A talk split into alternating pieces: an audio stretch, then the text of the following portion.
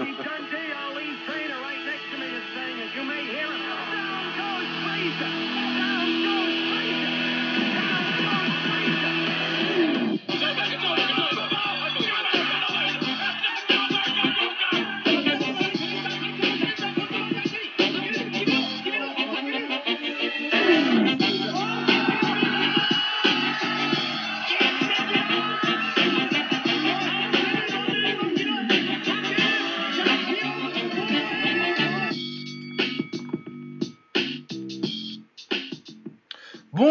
bienvenue dans ce nouvel épisode de Bord du Ring. Euh, je sais pas si on y mettra un numéro ou si on dit que c'est un hors série. Enfin bon, bref, on s'en fout. De toute façon, à partir de.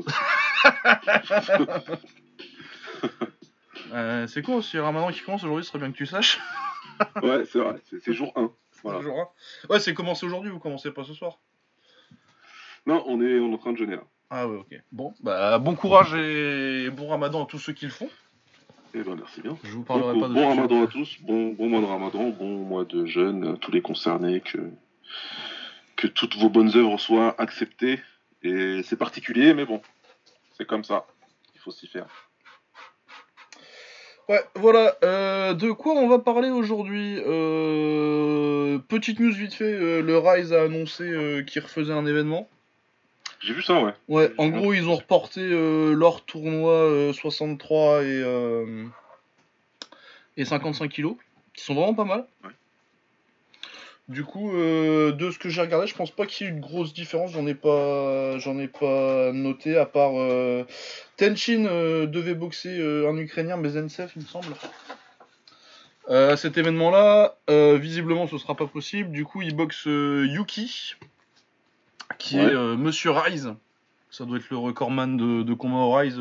Il était, pour ceux qui se rappellent peut-être, en 2010, il était dans le tournoi euh, 63 kg là, euh, du Rise que Yamato gagne en finale contre Kubo. Je pense qu'il perd contre Yamato.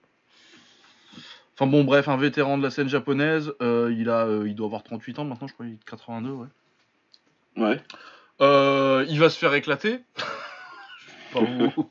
Parce qu'ils l'ont mis contre Tenshin parce que c'est son combat de retraite du coup. Ils aiment trop ça, les Japonais. hein. Ah mais les japonais, euh, ta retraite tu dois partir en te faisant péter la gueule. Et bien, je me rappelle de Masato qu'il avait fait contre. euh, Enfin, Susumi Da- Daiguchi, là, qu'il avait fait contre Masato. là. Je me dis, Pourquoi il avait fait ça? Il s'était fait éclater. Ah oui non mais j'avais lu une fois qui disait que bah, si tu gagnais euh, ton combat de retraite c'était pas bon parce que euh, bah, ça prouvait que t'en avais encore sous la, sous, sous la, sous la chaussure et du coup euh, fallait que tu reviennes. Ah putain, les ouf. Faut vraiment que t'en aies plus. Enfin je sais pas si c'est vraiment... hein. Ah, parce que Masato il a gagné ils étaient contents. Hein.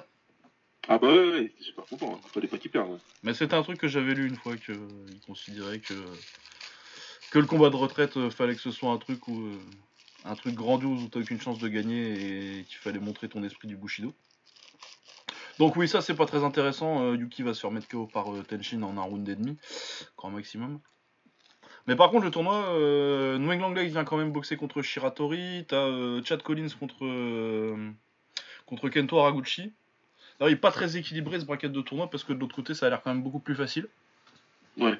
Avec t'as Yann Kaffa qui est un petit hollandais, petit jeune hollandais assez agressif et fun, mais euh, pas, pas encore euh, très très prouvé. Euh, t'as euh, Naoki qui est un japonais plutôt pas mal, et puis t'as un mongol euh, dont je vais même pas essayer de prononcer le nom tout de suite parce que je me rappelle pas. Et euh, je sais plus qui c'était l'autre. Euh, Stéphane Korodi, je crois, un roumain. Un roumain, un roumain irlandais, quelque chose comme ça. Un Roumain irlandais. Bah, il est roumain, mais apparemment il a fait tous ses combats euh, en Irlande. Ok. Il dit que personne peut le prendre en Irlande, du coup j'imagine que c'est plus sa base d'opération et j'ai jamais vu au Super Combat donc. euh, Voilà, il y a un tournoi euh, 55 kilos qui est pas. Je, je vais me le mettre sous le, sous le nez, tiens. Hop, euh, du coup il y a le tournoi 55 kilos, il y a Yuki Kyotani donc qui est euh, le seul homme à avoir battu Takeru. Ouais, Euh, ah, qui boxe contre euh, Brody Stalder, qui est un, un Australien que j'ai checké vite fait, mais qui m'impressionne euh, moyennement. Euh, Shiro versus Rasta, qui devrait être une, une très bonne bagarre euh, entre Japonais. Ça, franchement, ça devrait être très fun. Rasta, c'est celui qui a perdu il y a pas longtemps contre, euh, contre Suzuki, et Shiro a été en finale contre, contre Tenshin du tournoi 57, il descend. Ouais. Euh, Fritz Biaktan, qui est celui qui s'est le Philippin qui s'est fait fumer devant Pacquiao euh, par Tenchin. Bon, ça c'est bof, mais par contre, il y a Prajanchai contre lui, et ça, Prajanchai, c'est du niveau très solide en, en Muay. Et, Ah, euh, c'est bon. Ouais, Prajanchai, euh, c'est fort, ça c'est très bien. Ouais. Et euh, le dernier combat du tournoi, là, c'est Kem Chan, donc un Cambodgien, donc du Kun Khmer, Kun Khmer, contre Masaiko Suzuki. J'ai pas eu le temps de beaucoup regarder, mais euh, vu ce que je connais du Kun Khmer, je pense que Masaiko Suzuki euh, devrait s'en sortir relativement tranquille. Ouais, j'imagine. Ouais, mais ça nous donne, euh, ça nous, nous donne un petit Prajanchai contre, contre Suzuki en demi, ça devrait être cool. Euh, Shiro contre Rasa, c'est plutôt fun. euh, c'est- des tournois assez solides. Oh, c'est pas mal ça. Voilà, et donc ce serait le 14 juin. Bon, bah, écoute. Voilà, euh, donc c'est, je crois que c'est le seul truc annoncé à terme important, qui soit à terme relativement, re- à, à relativement court terme. Euh, de quoi on va parler aujourd'hui? On va parler de Quibox. Euh, c'est une émission beaucoup moins préparée que ce qu'on fait dans des euh, hors-séries d'habitude. Du coup, ça va être vraiment discussion euh, à bâton rompu Ouais. pour sortir des expressions du siècle dernier. Sur euh, les combattants contre l'intelligence, c'est quoi être intelligent euh, dans un combat euh, euh, quel, euh, puis de- J'ai d'autres idées, mais on, on y viendra quand on y sera. Euh, du coup, Non, euh, mais euh, ouais, commence par là, commence par là. C'est quoi, pour, pour toi, c'est quoi un combat intelligent?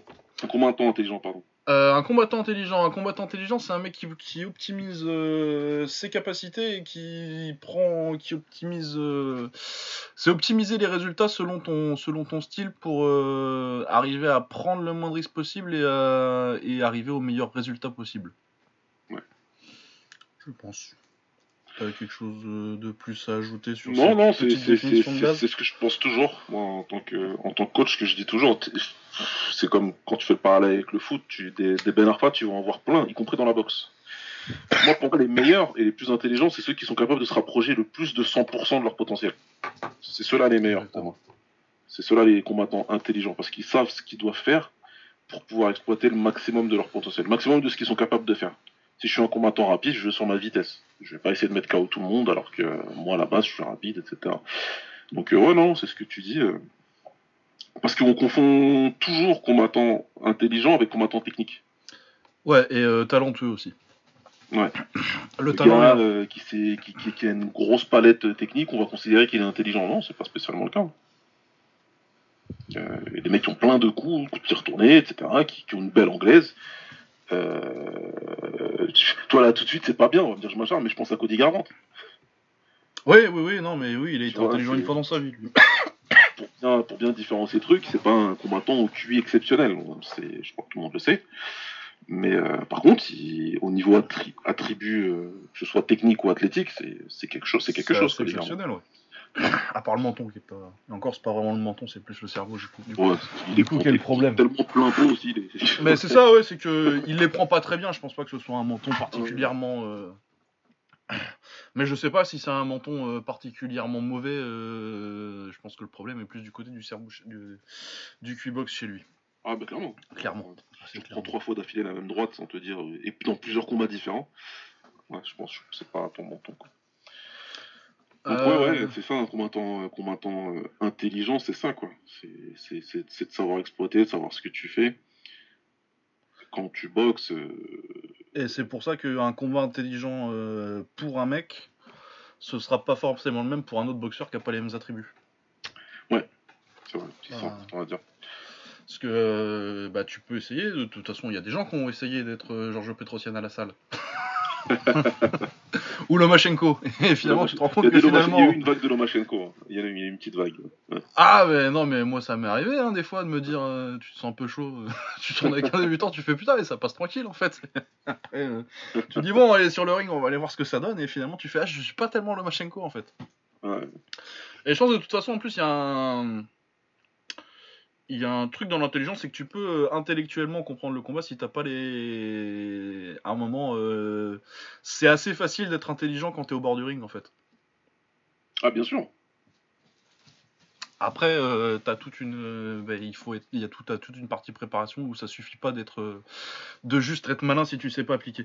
Euh, on va peut-être passer à des exemples de combattants intelligents? Ouais. Bon, Petro, c'est Petrosian, c'est c'est cliché. C'est cliché, mais on est obligé de le dire. parce que bah, c'est- que la quintessence du combattant intelligent, là. Bah là, en, en termes d'optimisation de résultats et, euh, et de je t'empêche de faire euh, ce que tu veux faire pour faire moi, ce- moi ce que je veux faire. C'est c'est vra- c'est vraiment incroyable. Ce- cet aspect-là de son game à Petrosian, c'est euh, quelque chose d'assez saisissant, quoi. J'ai une image qui me vient en tête qui marque le combat. Il est sur YouTube. C'est un combat contre Cédric Muller, qui est un combattant français euh, qui a une très très belle carrière, qui a combattu euh, énormément de, gros combattants. Il a combattu Petrosian, c'était en 2006 ou en 2007, je sais plus. Petrosian, il était encore jeune, il n'avait pas encore percé au niveau du K1, il n'avait pas encore euh, boxé d'ailleurs. Et Muller, c'est un combattant qui a des très bonnes jambes, qui a des très bons middle, des très bons low etc. Et qui est un combattant intelligent en plus. Et euh, contre Petrosian, il s'est pas laissé euh, dominer. C'est un combattant c'est un combat, c'est un, un bon combat, plutôt plutôt serré, même si Petrosian il, domine, mais le combattant il est plutôt, le combat il est plutôt serré. Et à un moment, Muller, il se dit, tu vois, dans le combat, il se dit, je vais passer en gaucher. Il le fait souvent, hein, parce qu'il il sait combattre dans les deux gardes. À un moment, il se dit, je vais, je vais passer en gaucher. Je sais plus si c'est dans le deuxième ou dans le troisième. Au moment où il se dit, je, je trouve pas de solution, là, je vais essayer en gaucher pour voir. Et tu sais, comme toi et moi, en plus, on boxe en gaucher, donc on le sait. Quand tu boxes en gaucher, il y a quelqu'un qui, qui boxe, qui, choisit de se mettre en gaucher comme toi pour faire un genre, pour, pour essayer de t'enlever ton avantage. Tu vas savoir quoi faire, mais tu vas pas l'appliquer tout de suite. Tu vas pas mettre en place tout de Ah ouais, non, Tu vas d'abord regarder ce qu'il va faire, ensuite. En fait, quand moi je vois un mec passer en gaucher, je me dis est-ce qu'il sait bosser en gaucher? Je vais regarder s'il sait le faire ou pas, tu vois. Avant de commencer à faire quelque chose. Ouais, est-ce qu'il essaye de juste euh, te minder un petit peu et, euh, Petrosian, c'est un taré. Muller, il passe en gaucher. Dans la demi-seconde plus tard, Petrosian, il le balaye. Balaye sur sa jambe avant en disant n'essaie même pas. Muller, il se relève, il repasse en droitier tout de suite. Il dit ok, c'est mort, c'est pas la peine en fait. Et il a dit après, tu vois. Dit, Ouais, moi d'autres. C'était une erreur. Et, et- et c'est- c'est c'est- c'est un combattant intelligent, mais en plus, ça va vite. Ça va vite. Ouais, ouais, non, moi ce que ce qui me vient pour, euh, pour Petro, c'est. euh, bah, je sais que j'en parle tout le temps, mais euh, le combat contre Faldir. Où le premier round est vraiment euh, assez serré, il se fait contrer une fois ou deux. euh, bon, c'est rien de très grave, euh, même quand il prend son compte, là, il se fait contrer son. De... C'est quoi C'est il part sur la gauche et il se fait contrer avec le jab. Ouais. Et après, il remet quand même le low kick, ce qui est. Je dis, même quand il mange un contre, il a quand même le, le low kick qui part derrière. tu vois. Que- Mais tu le vois changer complètement d'approche euh, du Ouais. premier au deuxième euh, dans celui-là. Parce qu'il se dit. Et du coup, il, il combat dans un style que tu pas forcément l'habitude de voir euh, Petrosian faire. Et c'est un des plus grands exemples d'intelligence et d'adaptation euh, à ton résultat. Parce qu'il voit que si tu cherches la distance et un combat assez défensif et, euh, et du sniping avec, euh, avec Faldir, tu peux gagner parce que tu es Georges Petrosian. Mais ça va être plus difficile que si tu te dis, euh, bon, lui, il devait arriver à- il devait avoir 30 piges à l'époque, euh, fallait dire quelque chose, Ouais, il a approché la les 30 ans. trentaine. Ouais. Alors que euh, c'était en 2009, du coup, euh, c'est Giorgio dans sa meilleure année quand il a, quand il a 23 ans. Et il, euh, il fait un combat beaucoup plus agressif que ses standards habituels quand il prend un Hollandais normal où il va, il va reculer, il va le laisser se mettre dans le vent et il va pendre l'angle et lui mettre crochet droit, crochet droit direct du gauche. Et là, il lui rentre beaucoup plus dedans, il est beaucoup plus agressif, il le travaille en low kick et tout, et c'est un des, des trucs où. un des plus beaux exemples d'adaptation de Petro, je trouve. Ouais, c'est vrai. Il a dû s'adapter tout de suite en fait, parce que tu peux, en plus, tu peux être, euh, tu pourrais être un peu, euh, euh, c'est pas arrogant, mais te dire non, je vais quand même chercher à rester dans mon style et je le battrai quand même. Non, Petro, il a décidé de changer tout de suite. Il a pas attendu, il s'est rendu compte que le mec en face, dire, il était aussi rapide que lui, voire peut-être même plus rapide, et il s'est dit non, ben, on, on- va changer de rôle et puis on va, on va s'adapter. C'est ce qu'il a fait, quoi. Donc, c'est ce que ça requiert. Mais ouais, non, toutes les armes. euh, Après, euh, effectivement, quand t'es Georges Petrosian. Mais c'est ce que euh, Georges Petrosian, il- évidemment, il est hyper complet, mais ça reste quand même un, un jeu assez simple en fait. Ah, mais c'est l'autre aspect que je voulais aborder du combattant intelligent. C'est pour ça que pour moi, c'est vraiment exploiter son potentiel au max du 100%. C'est que, et par rapport à l'histoire du mec technique qui fait plein de trucs flashy. En fait, c'est du simple. Petrosian, il travaille, il travaille avec quoi? Il travaille avec, euh, avec ses directs avec ses crochets quand il va, évidemment, quand il a mi-distance, bah, il va sortir les crochets. Mais il aime bien sortir ses crochets, euh, ils vont plus lui servir pour ses combinaisons, en fait, les crochets. Ouais, et puis pas, pour, euh, euh, sa spécialité, le crochet, c'est de prendre un angle avec surtout aussi. Ouais, il va pas tout one punch avec et, et être content, quoi, tu vois. Donc, euh, par contre, ouais, il travaille avec un arsenal simple.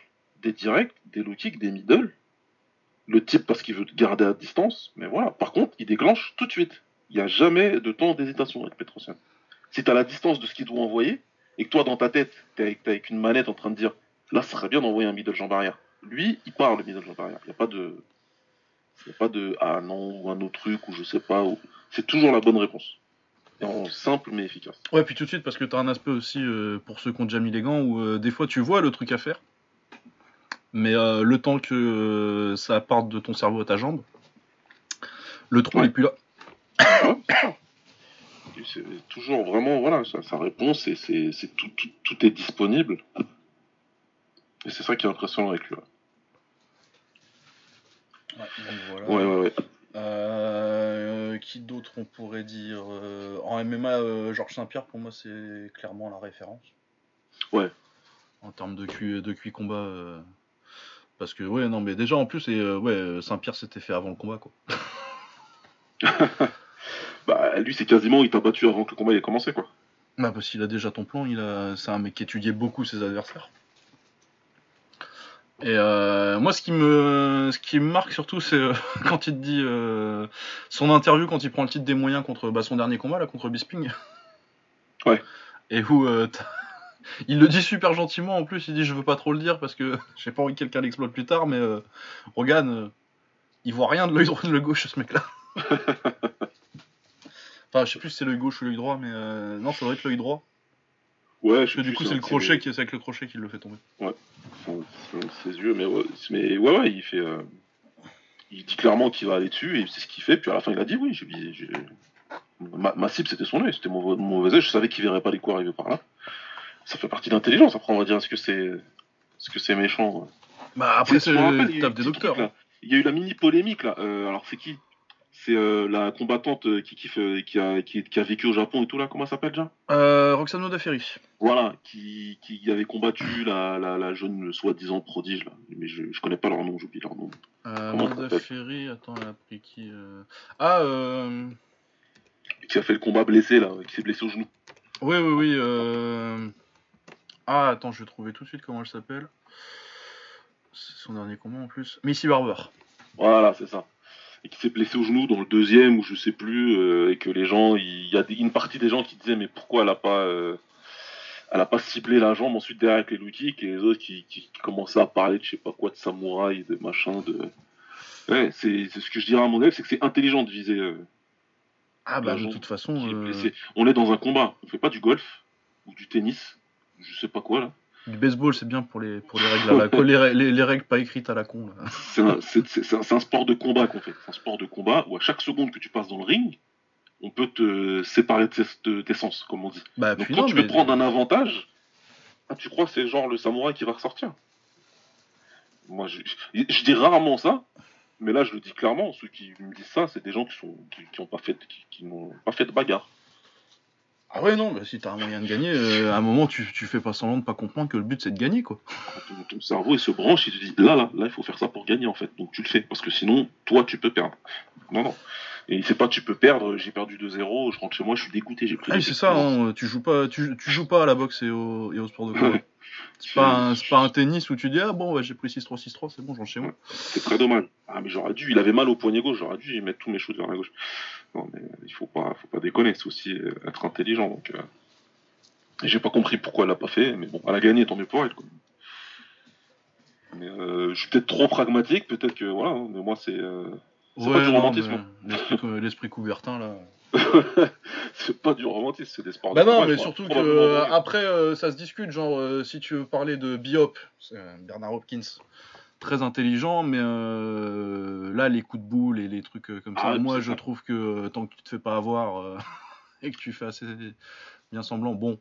Mais euh, là il y a plus de débat philosophique alors que si c'est quelqu'un qui s'est fait mal à la jambe, euh, les low kicks c'est autorisé, euh, c'est autorisé en MMA que quoi, quoi que tu fasses quoi. Bah ouais. et si l'autre il a mal à la jambe. euh, C'est quoi la différence entre le fait que. je sais plus comment elle s'est fait, mais elle s'est fait. C'est sur un amené au sol qu'elle se, fait, qu'elle se fait le genou? Je sais même plus. Je sais même plus exactement, mais, mais c'est dommage pour elle. Mais bon, euh, voilà. L'intelligence dans ce cas-là, c'est de faire ce que tu veux pour maximiser ton résultat et euh, gagner partie KO parce que l'autre a plus de jambes. Euh, si elle veut pas euh, avoir de problème de genou, euh, soit elle s'arrête, soit son coin fait son taf.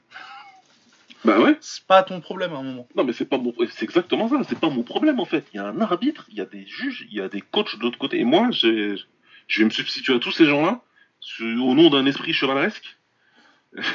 Et je vais prendre le risque de moi me faire mettre KO ou de perdre le combat. Qui, en plus là, on parle de, à la limite, tu vois, euh, genre, euh, mettons, t'es en, cla- t'es en classé, euh, tu boxes pour une canette et un sandwich. T'as pas envie de finir le gars qui va devoir aller bosser et tu le laisses finir le combat. Ok, à la limite, mais là, il y a de l'argent en jeu, c'est ta carrière, Ah, quoi. bah, là, c'est ta carrière, on te, on te met en face, enfin en plus dans ce contexte-là où on t'a mis en mode, on t'a mis en mode gatekeeper contre la meuf qui est soi-disant en train de monter. Ah Bah tu fais comme Dodson, hein, tu les descends tous. Tu, tu montes, tu montes pas sur mes côtes, sur mon dos. Enfin voilà quoi, c'était juste euh, un petit aparté pour dire, mais. Ouais, non, mais c'est bien, on a des petits, des petits, des petits cas pratiques, c'est sympa. Ouais. Euh, qui d'autre nous vient comme euh, boxeur intelligent? On a fait un, un MMA, un, un kickboxer, t'as un mec en anglais qui te vient un petit peu? Bah, en anglais, t'avais dit Hopkins, je vais, euh, vu qu'on a fait. Ah oui, euh, c'est vrai, j'ai dit Hopkins déjà. On a parlé vite fait d'Hopkins, mais après c'est pareil. Le, le, le, le, obvious, euh, c'est évidemment Floyd. Et c'est pas euh, pour plusieurs raisons. Floyd, il est intelligent pour plusieurs raisons et à, tout, à toutes les étapes en fait. Que ce soit au niveau de la préparation, euh, que, que de l'exécution. Tout ce qui fait est intelligent, la manière de s'entraîner est intelligente. Euh, un des premiers 24/7 que j'ai regardé, où j'ai appris qu'il faisait ses footings, euh, il faisait ses footings à Vegas à, à- entre minuit et une heure du mat, parce que c'est l'heure du combat. Ouais, ouais, tous les trucs euh, où ils sont. De toute façon, ils s'entraînaient tout le temps la nuit. Et il s'entraîne toujours la nuit, il s'entraîne toujours au moment où il est censé boxer. Donc euh, tu dis ouais, non mais oui, complètement quoi. Et pour ceux qui ont déjà boxé à 1h du matin, ça fait une vraie différence. Grosse, grosse différence. Même boxer à 23h, genre déjà, ça fait une différence. Ah ouais, non, mais, euh, mais même euh, mais ça à la nuit, tu vois, parce que ça, c'est c'est encore, tu sais, 22, 23 heures, c'est encore dans les heures où tu Encore ça, en général, tu vois. Mais euh, genre, moi, euh, quand j'ai boxé une fois à 11 heures du mat, Oh putain, c'est de la merde ça. et ouais, euh, moi, je suis pas du matin. euh, Ah non, non, mais c'est- c'est c'est nul, ouais. C'est vraiment, t'es pas- plusieurs fois dans des compètes, c'est nul. T'es pas dans, tu- dans une. euh, ton corps est pas dans une disposition où il est habitué à, à performer à cette heure-là, quoi. Et t'es pas au pic de ta performance, à part si tu t'es entraîné à le faire. Mais sinon, non, quoi. Si t'es un mec lambda qui fait des compétitions et qui vit sa vie normale, à 11h du mat, soit t'émerges, Ouais, c'est ça. c'est dimanche matin en plus. tu vois, donc euh, t'es pas censé être là, quoi. Donc ouais, lui, sa manière de se préparer, puis après, ben, euh, la manière in-ring, de, bah, de toute façon, tout est fait, tout est documenté, on va pas, on va pas s'étendre là-dessus. Mais ce que je- ce qui, le- son trait de caractère intelligent dans sa carrière, c'est la manière dont il a changé son game, quand, comment il s'est adapté euh, à ce que son corps pouvait lui offrir en deuxième partie de carrière. Ça, c'est un truc- ça, c'est son truc de ouf. Ouais, quand la vitesse a commencé. Bon, il était toujours rapide, hein, mais euh, pour ceux qui, auraient- pour ceux qui auraient vu Floyd que euh, que en fin de carrière euh, en welter, donc euh, welter super super super welter à peu près. Ouais. Euh, regardez Floyd euh, à- en super plume, super plume et en léger, parce que là du coup il est, il est vraiment incroyable euh, physiquement même. Et il punch en plus C'est- à ce point-là. C'est un peu, c'était un boxeur puncher qui était incroyablement fimeux, intelligent, mais c'était un boxeur puncher quand il était en super plume et en, en plume et en léger. Et euh, ensuite, il est monté de catégorie et il n'a pas fait comme les autres en se disant je vais prendre de la masse pour pouvoir être dans cette catégorie-là, en welter. Il a dit non, moi je vais garder mon athlétisme, je vais rester plus rapide qu'eux. Par contre, je pourrais plus les mettre KO. En plus, mes mains elles sont mortes, je pourrais plus les mettre KO. Donc déjà que j'étais bon défensivement, par contre, maintenant, ma boxe, ça va être, je vais commencer par la défense et je vais construire mon combat comme ça. Et je vais leur enlever leurs, leurs, leurs armes une par une. Et, ça, c'est vraiment, ça, c'est vraiment intelligent parce qu'il a fait ça sur le long terme, de 2007 à 2017, quoi. Enfin, 2000, euh, Mani, c'est quoi, 2015 2015, ouais. 2015, Mani. Ouais. Donc jusqu'à 2015. Et ça, c'est une vraie preuve d'intelligence. Et, euh, et ça, ça mérite d'être noté. Comme tu as dit, il faut vraiment, euh, pour se rendre compte de ce qu'on dit, il faut vraiment, ce que c'est pas encore fait, ça fait plusieurs fois qu'on le dit d'ailleurs, il faut vraiment aller voir la carrière de Floyd euh, dans les petites catégories. Bah oui, vous regardez de, en gros de Genaro Hernandez, qui est son premier combat pour le titre, jusqu'à euh, Castillo, le dernier qu'il doit faire dans ces catés-là. Ouais. À peu près vers Euh, Mitchell, Charmba Mitchell, c'est en welter ou en super ouais. Je me léger demande si c'est pas son premier en welter. euh, Ouais, c'est possible, ouais. C'est possible. Mais ouais, euh, toute la période euh, entre, euh, entre 2000, 2000 et 2005 à peu près. Ouais, Ouais, ça ça. fait ça à peu près. Et ouais, oui, il est vraiment, il est vraiment exceptionnel. Euh, moi, comme autre boxeur qui, est- qui me vient souvent quand je pense, quand je pense j'ai Mike McCallum. Super. Quel- genre en termes de, en termes de sommet, euh, le- les combats contre, contre James Tony. En termes Ouais. de que James Tony aussi, c'était, c'était assez exceptionnel. Euh, ouais, non, Mike McCallum, vraiment, j'adore en termes de, de vraiment, ouais, euh, pareil, euh, enlever les armes de son adversaire et, et optimiser ton. J'aimais beaucoup son. Parce que c'est un style différent là. J'aimais énormément son, son mouvement de tête quand il était inside en fait. Ouais. Il rentrait derrière le jab et après à l'intérieur il te contrait. C'était c'était magnifique. C'était magnifique. Euh, ta, ta, ta, ta, On a d'autres exemples euh, Peut-être euh, à revenir sur le kick? Sur le kick, on va parler de, de- du, du mec qui divise. On va parler de Semi Shield. Ah. On va parler de Semi Shield. Semi Shield, un combattant extrêmement intelligent. Et je le redis, je le répète, Enzo, il ne gagnait pas que grâce à, sa grâce à son physique, que grâce à son avantage de taille. Évidemment que ça lui procure un avantage physique d'être euh, plus lourd et plus grand. Mais il y en a eu d'autres, comme on l'a déjà dit, on a discuté en long, large, en travers, on a eu d'autres qui n'ont pas su exploiter euh, ces choses-là. Et pourquoi? Parce que euh, parce que parce que euh, il s'entraînait de telle manière à exploiter ses avantages. C'est pas, il y a un coach qui lui a dit t'es super grand. Si tu rentres dans le ring en étant grand, ça va le faire. En face de lui, il avait Ernesto Houst, Peter Ast, Jérôme Le Banner, Rémi Boniaski, euh, euh, il avait des mecs qui étaient super forts. Et on est arrivé dans une ère des, poids lourds où les mecs ils étaient aussi bons qu'ils étaient athlétiques. C'était pas juste, euh, c'est pas juste comme ça que tu les bats quoi. Et les a battus plusieurs fois. Et en plus, souvent en gagnant la bataille technique, en gagnant le combat sur le point de vue technique, quoi. En, en proposant quelque chose qui, qui, qui- que, que les autres n'arrivaient pas à, à dépasser. Le jab, la distance, les, kicks très dangereux, le high kick qui arrive dans la nuque, c'est normal ça. Ouais, ils sont à kick gauche là. C'est- pas, tu vois, c'est pas, c'est pas des, c'est pas des choses normales. Mais ouais, doute, doute, t'as un grand qui te sort des high kick gauche comme ça quoi? Déjà. Pire, le, le, le retourner sauter sur Mark Hunt. Ouais, ouais, ouais. Oh là là. Comment ça?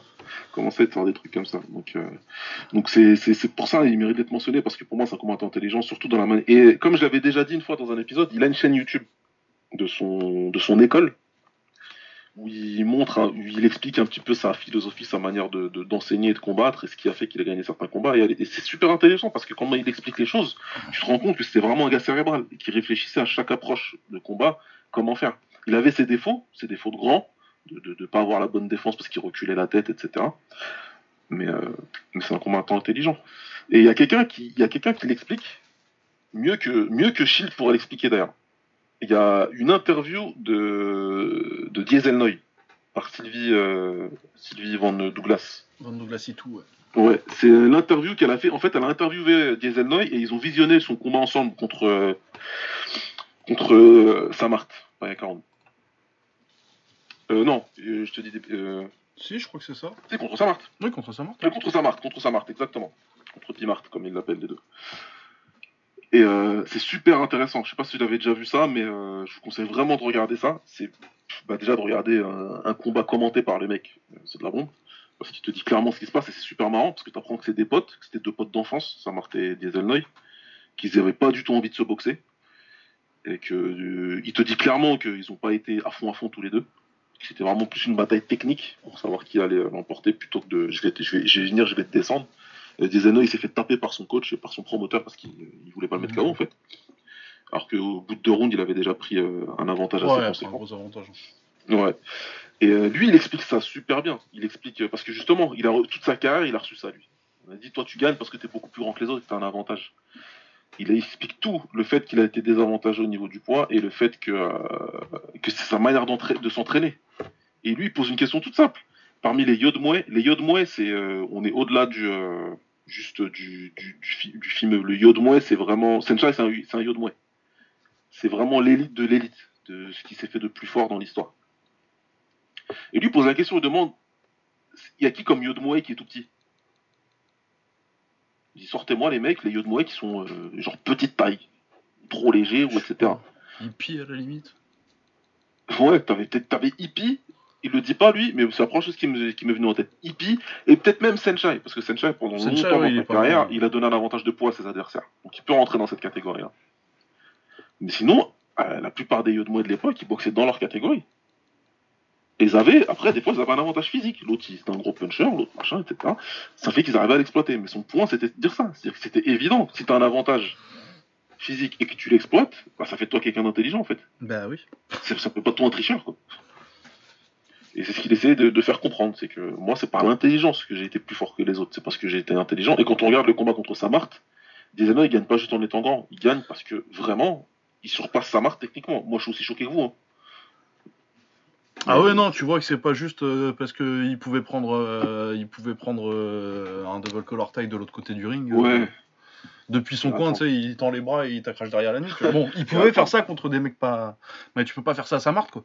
Samart, c'était pas possible. Samart avec la menace qui est présentée en anglaise. Et tu vois comment Diezeno, il met la pression, gentiment, mais comme il faut, dans les premiers. Tu, Ah non, et toute la façon de le gérer, euh, de gérer l'espace avec les middle aussi. euh, Ouais, c'est ce qu'on s'était dit, combat-là. premier visionnage. Les- le nombre de middle qui balancent et tout pour couper la route, etc. Tu vois. C'est un truc de fou, ça. Et il explique bien. Et ça, c'est vraiment intéressant. Vraiment, pour le coup, bah, en plus, épisode QI-Box, euh, cette, euh, cette interview de Sylvie Van Douglas, c'est, ça vaut largement le coup. Car voilà, Shield et, de toute façon, je comptais parler Dieselnoy dans ces combattants-là. Donc, soit Shield et Dieselnoy, c'est des combattants intelligents parce qu'encore une fois, ils ont su exploiter leur, une- un avantage.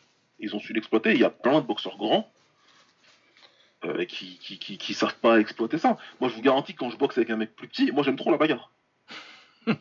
Franchement, j'aime trop ça, la bagarre. Et je suis plus grand que la majorité des mecs de, ma- des- et plus lourd que la majorité des mecs de ma salle. Mais moi, j'ai- j'aime bien, j'aime bien le charbon. C'est même si j'aime bien la boxe technique, j'aime bien la boxe fumeux. Moi, j'aime bien être au contact. J'aime bien être à mi-distance. J'aime ça. Moi, j'aime bien le jeu de la boxe taille. On est face à face.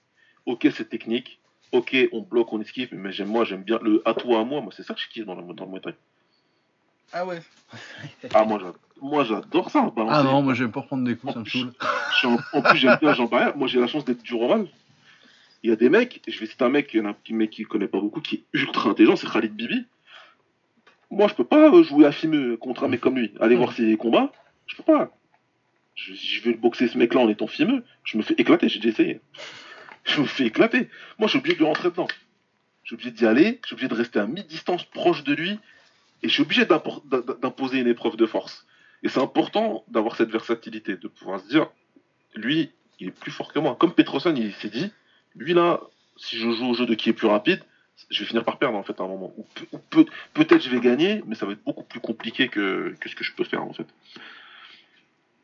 Et, euh, et Dieselnoy, c'est ce qui c'est ce qui montre dans ce, dans ce combat-là et dans ses explications. Et Shield aussi, c'est pareil. À un moment donné, il s'est dit, euh, je suis poids lourd, je peux les mettre KO tous, et ça n'a ça a pas marché, ce- cette approche-là. Ça n'a pas du tout marché, donc il, il- il a pris la bonne approche. Et c'est intelligent, même si euh, le style, il est pas plaisant, ça j'en conviens fortement, mais Ouais, après, euh, moi je me suis rematé du Shield il y a pas longtemps et. moi toujours quand- dit que j'aimais bien. hein. Autant quand j'ai- autant quand j'étais jeune, j'aimais pas, parce que j'étais con. Euh, c'était facile, c'est un peu, c'était facile à expliquer. On était dans une ère des poids lourds qui était excitant, tout ça, tu vois.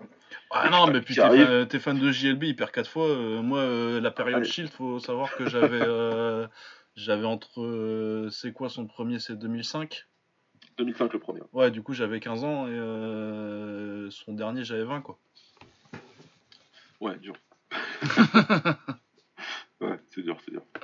Mais du coup, ouais, du coup, j'avais pas forcément les, connaissances que j'ai maintenant et euh, je trouvais ça chiant. Mais, mais je trouvais Floyd Mayweather chiant à l'époque maintenant, à l'époque et maintenant non.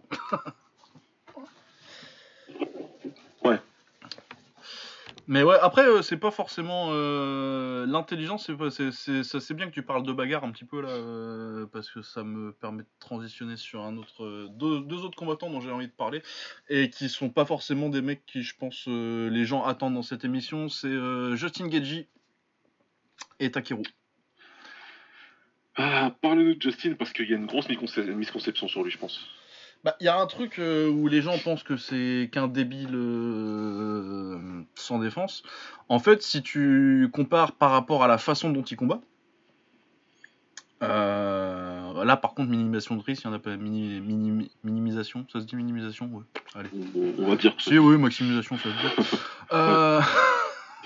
Minimisation de risque, pas trop. Mais en fait, il, il a tellement un arsenal offensif dévastateur que, vu la façon dont il combat, il va être obligé de prendre des coups. En plus, il est myope euh, comme une taupe, du coup, c'est normal qu'il ne faut pas tellement venir. Mais euh, il y a beaucoup de travail euh, d'absorption des coups pour être dans une position où tu peux les prendre. Et le fait que de toute façon tu fais une étude de, de ratio et de que ce que tu vas lui mettre va être de toute façon plus euh, que ce vas prendre. Et je pense que euh, mettons euh, Justin Gagey, euh, il regarde du Petrosian et il trouve ça génial et euh, il essaye de faire ça. Je pense qu'il prendrait plus de coups comme ça bien sûr. que en, que en suivant son style, parce que c'est la façon dont il aime combattre, c'est la façon dont il est. ou qui est, compor- qui est confortable pour lui. Et euh, la façon dont il. Tout son travail en low kick aussi, parce que c'est un des rares, euh, c'est un des rares très bons low kickers en MMA. C'est aussi un truc qui est, qui est intelligent et que je pense qu'il- auquel il a réfléchi.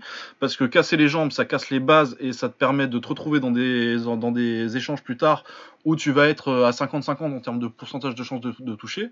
Mais comme le mec en face a plus de jambes, c'est beaucoup moins risqué de prendre son, de prendre son coup euh, qui, est, qui est de sa droite, qui est lancé sur, euh, sur, un- sur, euh, sur une jambe qui n'a pas, pas vraiment d'appui, alors que toi, tu as encore tes appuis et que tu vas, tu, Mhm. tu vas lui mettre un giga crochet. Quoi. Ouais. Et toutes ces stratégies-là sont euh, aussi euh, être, être intelligent euh, en combat, c'est pas uniquement c'est pas uniquement être un Giorgio Petrosian ou un Floyd Mayweather qui prend pas un coup. Quoi. Non, tu peux, tu prends les coups aussi, ouais. Parce qu'en plus, ouais, Gadji, c'est vraiment, il a l'image du cheval sans tête, lui. Ouais, c'est ça, lui.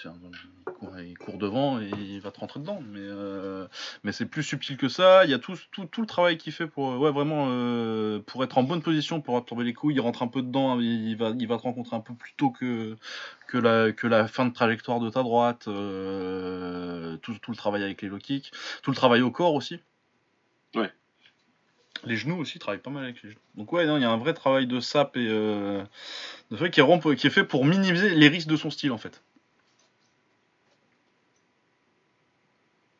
Ouais, ça, et ça fonctionne plutôt bien. Ouais, ça, fon- ça fonctionne plutôt bien. Euh, L'autre exemple que j'avais euh, pour ça, c'était Takeru. Ouais. Qui a aussi une image de brawler, et il le fait souvent d'ailleurs. hein. Bah, Après, je pense que tu peux voir une vraie différence entre les combats où, euh, contre des Koji ou, ou des Kaito Ozawa.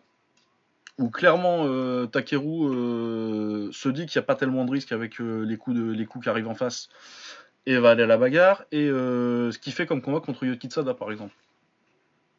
Ouais, contre- c'est très différent ce qu'il a fait ce jour-là. Ouais, contre Yotkitsada et contre ce qu'il fait contre le dernier là, Page Dam, mais pas le vrai. Ouais. Vraiment, il y a un travail il- de. Et notre approche ouais, contre les tailles. Ouais, où vraiment il va prendre les middle, il va voir ce qu'il y a, il va voir euh, avec quoi il peut te contrer. Généralement, c'est le crochet gauche. Ouais. Mais il y a un vrai travail de de d'études et de et de pression plus que de brawling avec euh, avec Takeru euh, dernièrement et surtout contre les tailles. ouais. Je me Ouais. rappelle aussi de quand il quand il boxe contre contre Yunchi le chinois là qui a, qui a un très très bon crochet gauche mais pas grand chose d'autre. Et euh, il mange le crochet gauche une fois et il le reprend plus du tout après et il, euh, il comprend que le seul truc euh, qui a un vrai danger c'est le crochet gauche du coup il fait très attention et deuxième round ou je sais plus si c'est le deuxième ou le troisième mais je crois que c'est au deuxième round il voit arriver le crochet il l'esquive et là il le compte directement et c'est la fin du combat quoi. Donc il y a un vrai euh, même des, des mecs qui ont des réputations de bagarreurs ont- peuvent être euh, peuvent être intelligents. Ou alors tu Ouais, peux être tu peux être Cody Garbrandt fait pas ça intelligemment à part quand il est contre contre Dominique Cruz. Mais je pense que Dominique Cruz aussi avait pas les armes pour l'énerver en fait. Bah, Cruz, d'habitude, c'est le gars qui, qui, gagne euh, un petit peu la bataille euh, mentale euh, dans, dans l'approche du combat, mais là, il est tombé sur un mec qui, aimait, qui aimait tellement ça que ça l'a pas spécialement déstabilisé.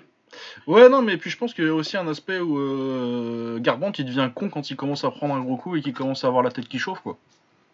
Ah oui, ouais, Cruz, il est pas. Ouais, et Cruz, il a pas le Ça, punch pour te pour t'énerver un mec comme ça, en fait. euh. ouais, pour toucher bien fort et, euh, et que tu qu'il te fasse perdre la raison. Il doit pas endormir d'ailleurs, Cruz. euh. Cruz dans les combattants intelligents, parce que je trouve que Cruz c'est un combattant qui, a- qui techniquement est extrêmement surcoté à part sur sa lutte. Ouais. En termes vraiment pure technique, euh, tu regardes euh, comment il lance ses coups, euh, c'est pas, pas, pas de la bonne boxe, c'est pas du bon kick. Ah, pas Par contre, c'est un combattant extrêmement intelligent sur la manière dont il les, app- dont il les applique. Ouais. Il a, il a surtout contre les, contre les petits euh, bo- boxeurs lutteurs, truc qu'il a affronté quand même pas mal. Ouais, c'était sa spécialité, ça. T'as sa spécialité de prendre des petits boxeurs lutteurs, les Oya Faber, les euh, Scott Jurgensen euh, au WEC, son dernier combat au WEC. Là, c'est- c'est- c'est- c'est- pour moi, c'est sa masterclass, peut-être, euh, le combat contre Jurgensen. Ouais. Où vraiment, c'est. euh, il va. il- C'est marrant parce qu'il boxe un peu quasi comme un Hollandais, en fait, parce qu'il va tricoter. Son, son truc, c'est beaucoup de tricoter en l'air et de mettre un low kick derrière. Ouais. Et après, Ouais, de c'est vrai. sortir. Et si s'il arrive à te faire euh, à te faire mordre là-dessus, il va te il va te faire son petit euh, son petit nid tap là. Donc ouais, t'as tout un- tout son jeu qui est euh, qui est qui est qui est basé sur euh, frustrer le type de mec qu'il avait à boxer à l'époque. Et avec ses, ses armes qui rentrent de, de chaque côté, parce qu'une fois qu'il en a marre de se faire tenir à distance et de, et de se faire. il dirait Pepper, les Américains. je sais pas, trouve. Euh, euh, de se faire harceler avec euh, Ouais. avec les points et les Loki qui font pas très mal mais euh, tu sens que tu sens bien que tu, que tu commences à prendre du retard et quand il commence à avancer du coup c'est là qu'il peut vraiment les contrer en lutte euh, même si c'est des bons lut- si c'était beaucoup de bons lutteurs à la base et il mettait des il mettait des leçons euh, euh, Benavidez il lui a mis pas mal Jorgensen j'en parle même pas euh, Faber aussi il a dû en prendre pas mal sur le deuxième et troisième combat des petits contre ouais, euh, ouais. petits Dans le troisième, il lances. vraiment bien. Ouais, non, il est petit compte quand il commence à vouloir balancer des grosses droites et euh, lui il part en dessous et il te, il te chope Ouais. la jambe pour. euh, il te met juste son. J'aime bien son, son petit nid tap là où il met juste la main en opposition et c'est toi qui tombes tout seul parce que tu Ouais, vas déséquilibrer tout tout seul à la base. Avec ton élan, ouais. Donc il a même pas besoin. Même en faisant ça, ça lui permettait de conserver un peu d'énergie, quoi. Il se cramait pas pour, pour t'amener au, pour t'amener au sol. Ouais. T'as des mecs euh, encore euh, à citer? De toute façon, on va passer en mode ping-pong là maintenant. Je pense qu'on a bien exposé le concept de base et, euh, et on va donner des exemples de mecs qu'on aime bien. Ouais. Bah moi, en MMA, celui que j'aime bien, celui que j'ai beaucoup kiffé récemment en termes d'intelligence de combat, c'est Volkanovski. Ah ouais, ça, contre Max, c'est masterclass. Vraiment là, c'est une des meilleures masterclass que j'ai pu voir en MMA perso. Ah, moi, c'est la euh, meilleure performance que j'ai vue en MMA, je crois. C'est c'est vraiment un truc de dingue ce qu'il ce qu'il a réussi à faire dans ce combat-là. Là, c'est vraiment typiquement, t'es en t'es face à un combattant assez exceptionnel et t'arrives à le rendre totalement ordinaire en fait. Ouais, tout ça, on a- la, la neutralisation du jab euh, pour Ouais. euh, qu'il y ait. de- En fait, euh, c'est pas, c'est pas, c'est pas- il, a, il, s'est- il s'est pas concentré sur neutraliser tout le game de Holloway parce que c'est c'est pas possible. Non. Mais comme tu as neutralisé le jab, qui est, euh, on en a beaucoup parlé, vous pouvez écouter l'épisode euh, si ça vous intéresse plus en détail ce combat, et je vous le recommande. Ouais.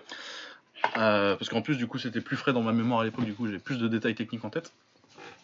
Mais euh, l'idée de base, c'est qu'il a empêché vraiment Holloway de, de mettre son jab, en tout cas sur le début de combat.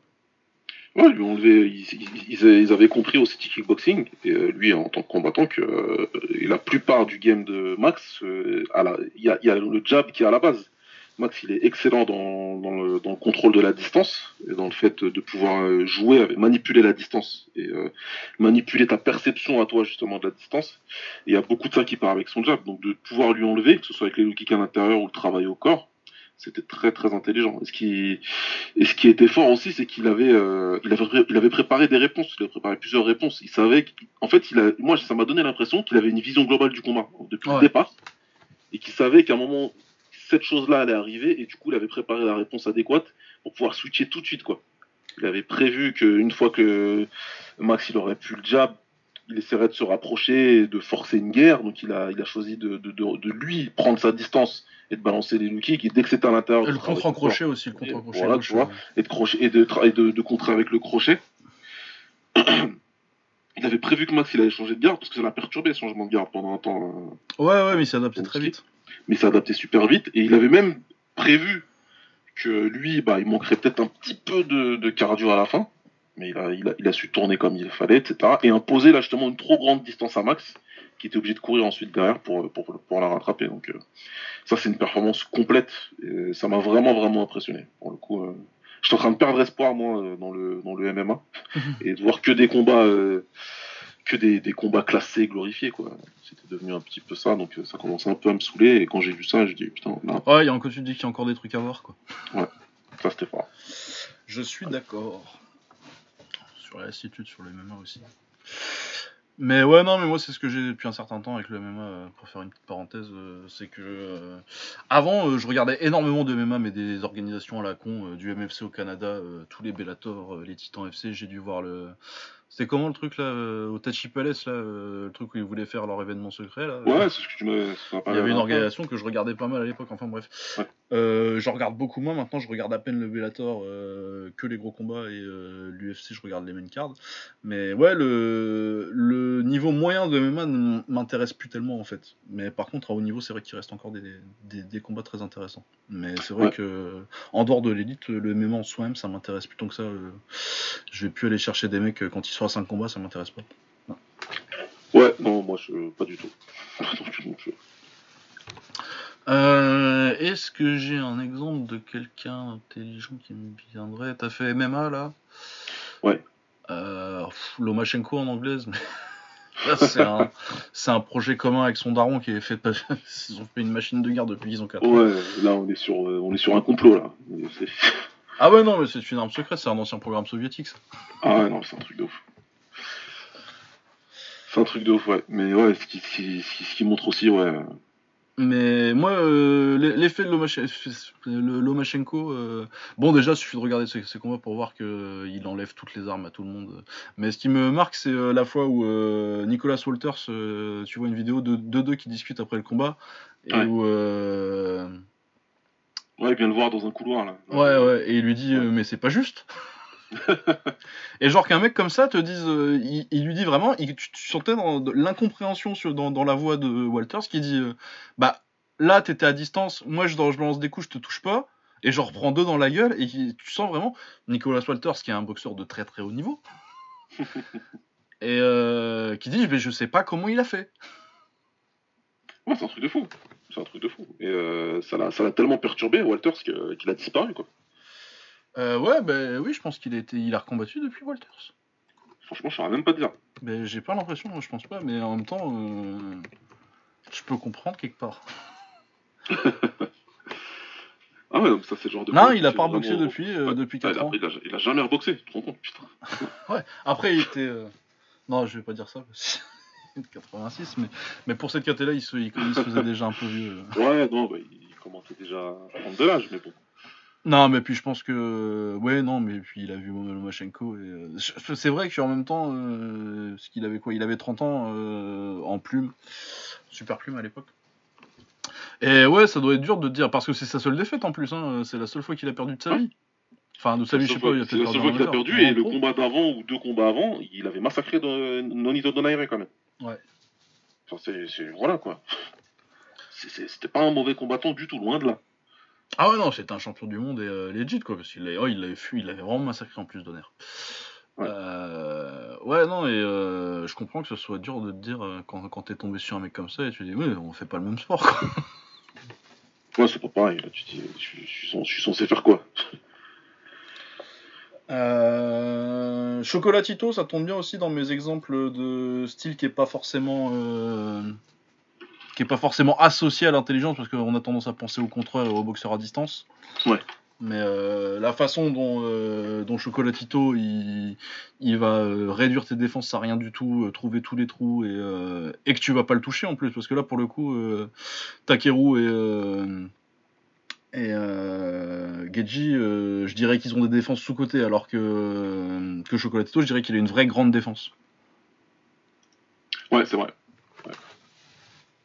Du coup, c'est peut-être un peu plus flagrant. Ouais.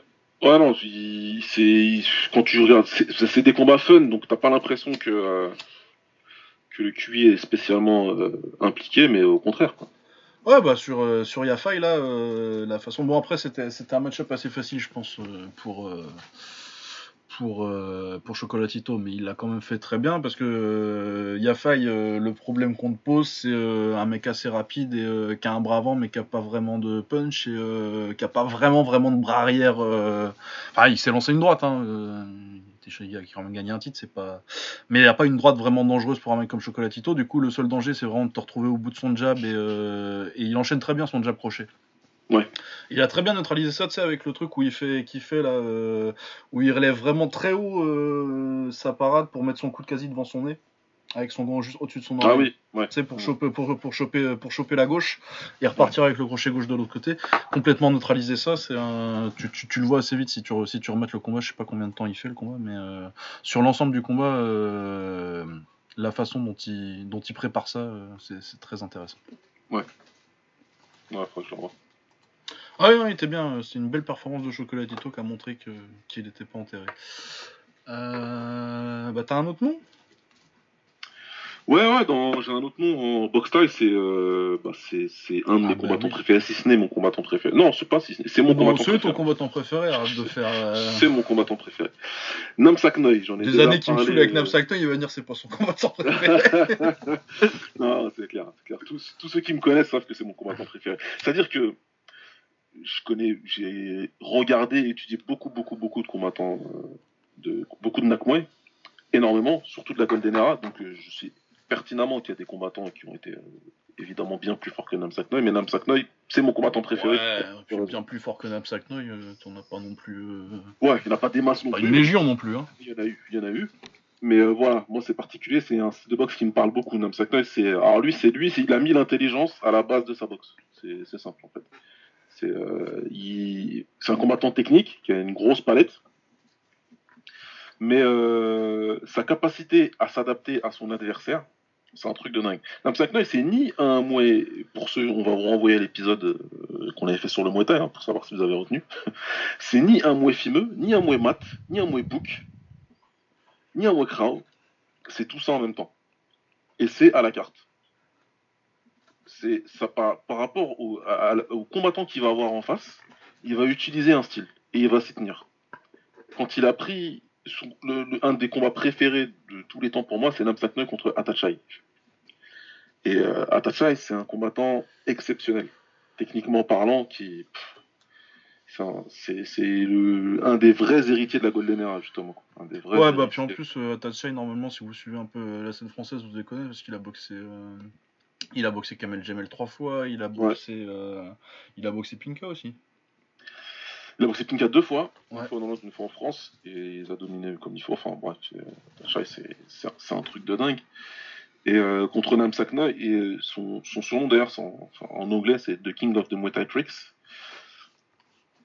Et il, il euh, a vraiment toutes les, toutes les petits coups de vis, tous les petits trucs vraiment. euh, Toi, Tachai, c'est le genre de mec qui va mettre un low kick, mais quand il te met le low kick, en même temps, il ramène sa jambe vers toi. Euh, ta jambe, vers, ta jambe, ta jambe pardon, vers lui. C'est un low Ouais. kick avec un crochet qui te ramène, tu vois. Juste pour euh, casser la distance plus facilement. Enfin, c'est des trucs vraiment particuliers. Et Namsak Noy, qui, qui est pourtant un combattant fimeux, technique, hein, qui sait tout faire, au bout de deux rounds et demi, il s'est rendu compte c'était pas possible de le boxer comme ça. C'est pas possible. C'est pas possible parce que tu perds et en plus tu perds, mais euh, largement. Et il a changé pendant le combat. Il s'est dit ok, bah, ça marche pas, on va, se transformer en Krao. Je vais, je, vais, je, vais, je vais me mettre en mode j'avance sur lui à fond et je mets que des genoux, que du corps à corps, que des genoux. Et, euh, et c'est ce qui a fait qu'il a réussi à avoir un match nul à la fin parce qu'il a fait les trois derniers rounds comme ça, il a réussi à rattraper son retard. Il a même craché son protège-dents dans le troisième pour pouvoir respirer mieux et dire de toute façon je compte plus prendre de coups là en fait, donc euh, on va faire que du corps à corps. et c'est exactement ce qu'il a fait quoi. Et c'est un truc de dingue. Il y a plein de combats qu'il a, qui, je peux donner tellement d'exemples parce que j'en ai vu tellement. Il a combattu un, un, un, un Akmoy qui s'appelle euh, Numfishit, qui était connu pour avoir des, des, des, des gros types, des gros front kicks. Il, te, il te faisait balancer des types, il te faisait traverser le ring en fait. Et tout le monde le savait, même il le savait, etc. Et lui, ce qu'il s'est amusé à faire dans les, le premier round du combat, dès que Numfishit il envoyait un type, il en envoyait genre 3-4 comme ça. Il lui envoyait le type, il le saisissait avec son bras gauche et mettait des coups de coude dessus, sur son pied. Il a fait ça trois, deux fois, trois fois, l'autre il a arrêté d'envoyer des front kicks. Tu dis, toi, t'es là. Déjà, si tu réussis à attraper le front kick, c'est déjà bien. Ah ouais, me mettre le coude dessus. euh, On la voit souvent, tu euh, la- le coude sur la cuisse ou sur le pied. Ouais. euh. Lui, il dit non, je vais, je, vais- je, vais- je, vais lui- je vais lui coup de couder le pied, comme ça il arrêtera de m'envoyer des types. Mais c'est, quel genre de, de, de, de réflexion ça Donc ouais, enfin Noy, tous ses combats sont sur YouTube, son histoire elle est très, elle est très publique, parce que euh, Noy c'est un combattant qui parle très bien anglais, qui, a- qui est devenu coach derrière, dont il a fait quelques années au sein de la Team Evolve à Singapour. Ouais, bah, comme tous les tailles de cette époque-là. Ouais, comme tous les tailles. Sauf que lui, c'était de larron, quoi. Tu voyais bien que les mecs là-bas, quand ils arrivaient, ils étaient tous contents. Il y en a deux, trois qui t'ont dit, moi, je suis content de venir bosser avec Noy, en fait. Bah, tu m'étonnes. Donc tu comprends bien, euh, tu comprends, tu comprends l'impact qu'il a. Et, euh, et après, il a, il a, il a une chaîne YouTube. C'est Namsak Noy NSN. Et euh, vous aller voir, il explique toutes ses techniques. Par exemple, il explique sa science du corps à corps. C'est un combattant qui était super fort au corps à corps. Quand il explique sa science du corps à corps, tu te dis, ouais, en fait, euh, moi, je savais pas faire le corps à corps. Ou je pensais que je savais faire, mais je savais pas faire. Quand tu regardes ça, tu comprends mieux. Et il explique vraiment bien. Et tout, chaque action est réfléchie, chaque action elle a un sens. Il te, dit pourquoi il le fait. Donc tu dis, vu comment il est, comment il devait réfléchir pendant le combat, tu, ouais, tu dis là, pas, c'est pas possible. Donc ouais, moi lui, c'est, euh, ça a toujours été euh, mon, mon coup de cœur. hein, les gens ils le savent. Et euh, en petite histoire, comment ça a été devenu mon. J'ai connu Namsak Noy avant de connaître Boakar, moi, en tant que boxeur. C'est parce que j'ai suivi la trace de Namsak Noy que je suis tombé sur Boakar, qui avait combattu dans un truc en Corée, le Koma GP. Ouais, Et juste là, avant je- le K1, on en a parlé. euh, Ouais, on avait parlé, et voilà, donc Namsak Noy, il avait combattu ce jour-là, j'ai vu Boakam, je me dis, ah bon, lui aussi, il a l'air fort, mais à la base, c'est Namsak Noy que je suivais, pas du tout, euh, pas du tout Boakam. Voilà, pour, euh, pour moi. Ouais, moi, ma référence Q-Box euh, en taille, euh, je le dis souvent, Olé. Olé, Ah. at one way. Pff, Les meilleurs retraits du bus de l'histoire. Et pff, niveau défense, euh, est-ce qu'il y a quelqu'un avec une meilleure défense dans l'histoire de, du Muay que... En tout cas, c'est dans les tops pour moi.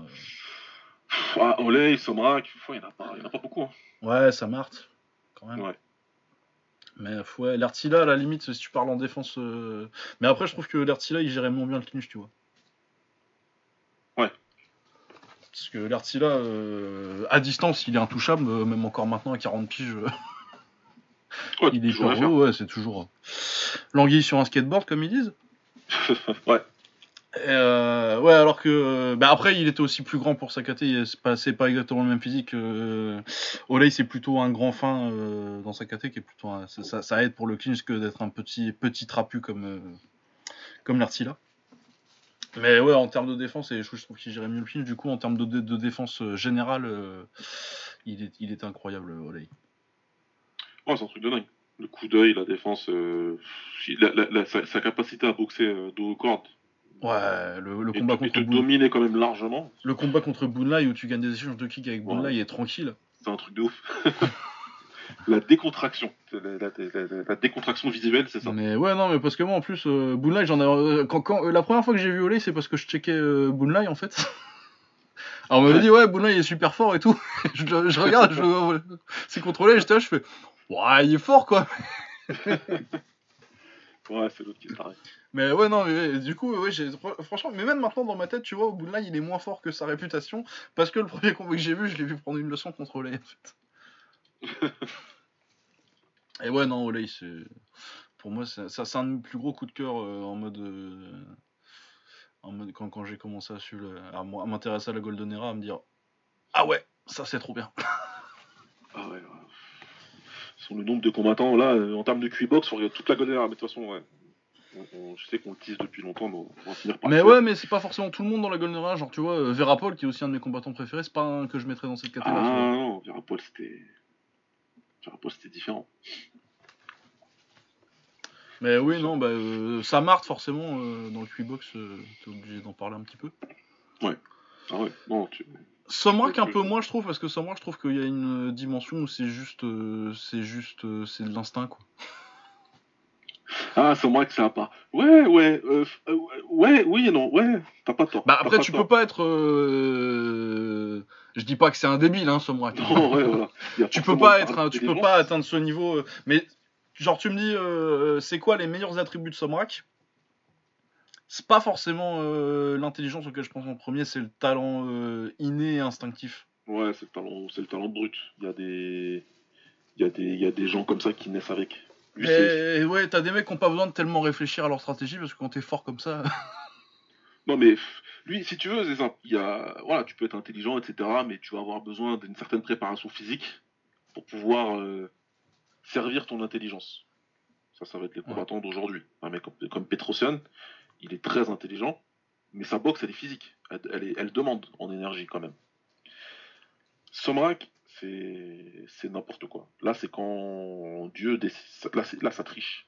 Ouais, non, mais puis en plus, euh, t'as une dimension. euh, Petrosian, t'as une dimension. Ou, ou, Geor- ou Georges Saint-Pierre. euh, Georges Saint-Pierre, c'est vraiment le truc, c'est Ouais. préparé. C'est euh, limite, il a son. dans- sur, sur sa main, il a marqué la minute où il va t'amener au sol, tu sais. ouais, clairement. Alors que euh, Somrak, super bonne, c'est un peu comme ça aussi. euh, pour pour comparer avec City Shake, qui serait plus dans le camp des, des préparateurs ou qui, qui appliquent une technique. Euh, tu vois, euh, City Chai, c'est une méthode qu'il applique à tout le monde à peu près pareil. Alors que des Super One ou, des, ou, des, ou surtout Somrak, euh, je pense pas qu'il savent- sache forcément comment il va te boxer avant d'arriver en fait. Et il va voir les trous, et, euh, mais c'est une intelligence aussi, c'est pas, la- même. euh, c'est le- c'est c'est la différence entre un peintre et un ingénieur quoi. Ouais, non, mais c'est ça. Mais après, voilà, le truc, c'est que Somrak, c'est le gars, et c'est apparemment la même chose qu'avec Samart. Et c'est le gars et Senshai. Tu vois, il y a une ligne, de toute façon, en plus, entre eux. mais c'est c'est les gars où tu sais que voilà, ils peuvent boxer, ils sont quelque part en vacances, ils peuvent boxer et ils te feront le même combat. Et moi, j'ai vu euh, boxer en Turquie, très tard. En 2000, euh, c'était quand ce tournoi-là? C'est quand. C'est quand il prend. c'est euh, quand il Kyria, bat là David Kyria et euh, Balgobin. Ça doit être 2005, euh, 6 peut-être Ah, c'est même. même plus tard. hein. Ouais, Ah, c'est non, oui, tard, quand je suis revenu, c'est quand je suis revenu au MMA, moi, donc euh, c'est, oh, au moins 2007. Ouais, au c'est moins. 2006-2007, ouais. C'est au moins, de- c'est au moins ça, parce que 2006 j'étais revenu, non, j'étais pas revenu. Ouais, donc c'est ça, ça doit être 2007. 2008, Et, euh, ouais. Ouais, peut-être même après. K1 hein. Ring- K- K1 Rings Master Olympia en 2008. à Istanbul. 2008, ouais, voilà, tu vois, parce que je me dis, j'étais revenu depuis un peu de temps. Mais là, déjà, moi, j'apprends. Moi, je croyais que c'était juste un accompagnateur. Un accompagnateur. j'apprends qu'il boxe dans le tournoi. Je dis, ok. Deux combats dans la même soirée, je me dis quand même. Et puis, tu vois l'hygiène de vie. Ah ouais. Là, tu te dis, ce monsieur-là, il est pas venu pour boxer, en fait. C'est pas possible, en fait. Il boxe pas du tout, il s'entraîne pas du tout. Non, ok, on dit, à des, on dit de certains qui s'entraînent pas. Non, lui, il s'entraînait pas littéralement. Littéralement, au sens littéral du terme, je ne m'entraîne pas. J'enlève pas mon jean, je reste en jean, je reste en cuir, et je fais ça toute la journée, en fait. et en face, t'as David Kyria, on sait, on sait ce qu'il a fait derrière.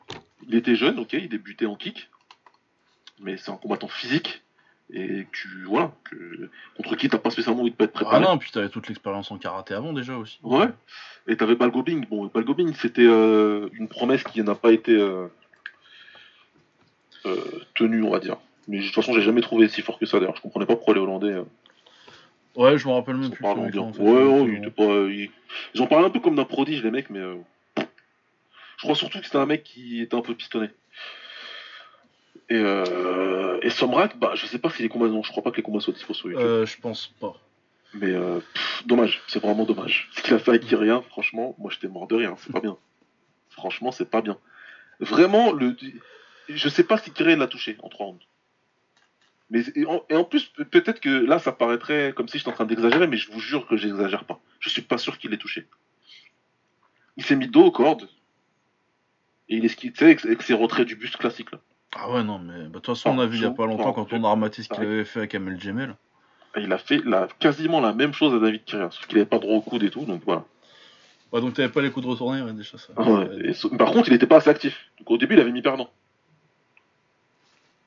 Après, donc, ils ont été corrigés ça, mais et il a fait la finale. Mais, mais c'est un truc de dingue. Et c'est là où je me suis dit, quand là, c'est, on dépasse le cadre, ouais, de juste euh, le mec qui c'est un combattant intelligent qui sait ce qu'il doit faire. C'est que lui, il a un don. Il saura boxer tout le temps. Tu le ramènes à 80 ans, je crois, euh, il, saura, il saura boxer, quoi. C'est pas, c'est pas lui et, et Yomod, ils avaient fait un combat genre euh, en 2012 ou un truc comme ça. Si, si, si, si, si, ouais. si, si, ouais, en 2012, très- 14 même peut-être. hein. Oh, c'est un truc de dingue. Parce qu'il était revenu, euh, ouais, 2012, il revient, 2012-2013, il revient un petit peu. euh. Il fait un Toyota Marathon en 2013, il bat Victor Ouais, voilà, quoi. n'importe quoi. Victor. Et tu sais qu'il a pas besoin de l'oseille. Ouais, non, c'était Ouais, juste. C'est pas. euh, C'est mec qui veut s'amuser en fait. C'est pour jouer. Eh ouais, non, ouais, quand il, quand, je me rappelle quand, quand, quand il bat euh, Nagbe. euh. Ah ouais. Nagbe qui devait euh, sortir, ça, bon, moi je pense pas qu'il ait gagné, mais il sortait d'un- d'une victoire sur Pinka, je crois. Ouais, il sortait de. Ouais, au Max Muay Thai là. Avant que le Max Muay Thai ce soit euh, une promotion locale de Phuket. Exact. C'est vrai qu'on oublie souvent, mais le TIE Fight et le Max Muay Thai, ça avait commencé en étant euh, des gros combats. Bah, ils font tous comme ça. hein, euh, le, le TIE Fight, ils ont fait ça. Le Max Muay Thai, euh, après, ils, sont devenus, ils, sont, ils ont tous pris des branches un peu différentes.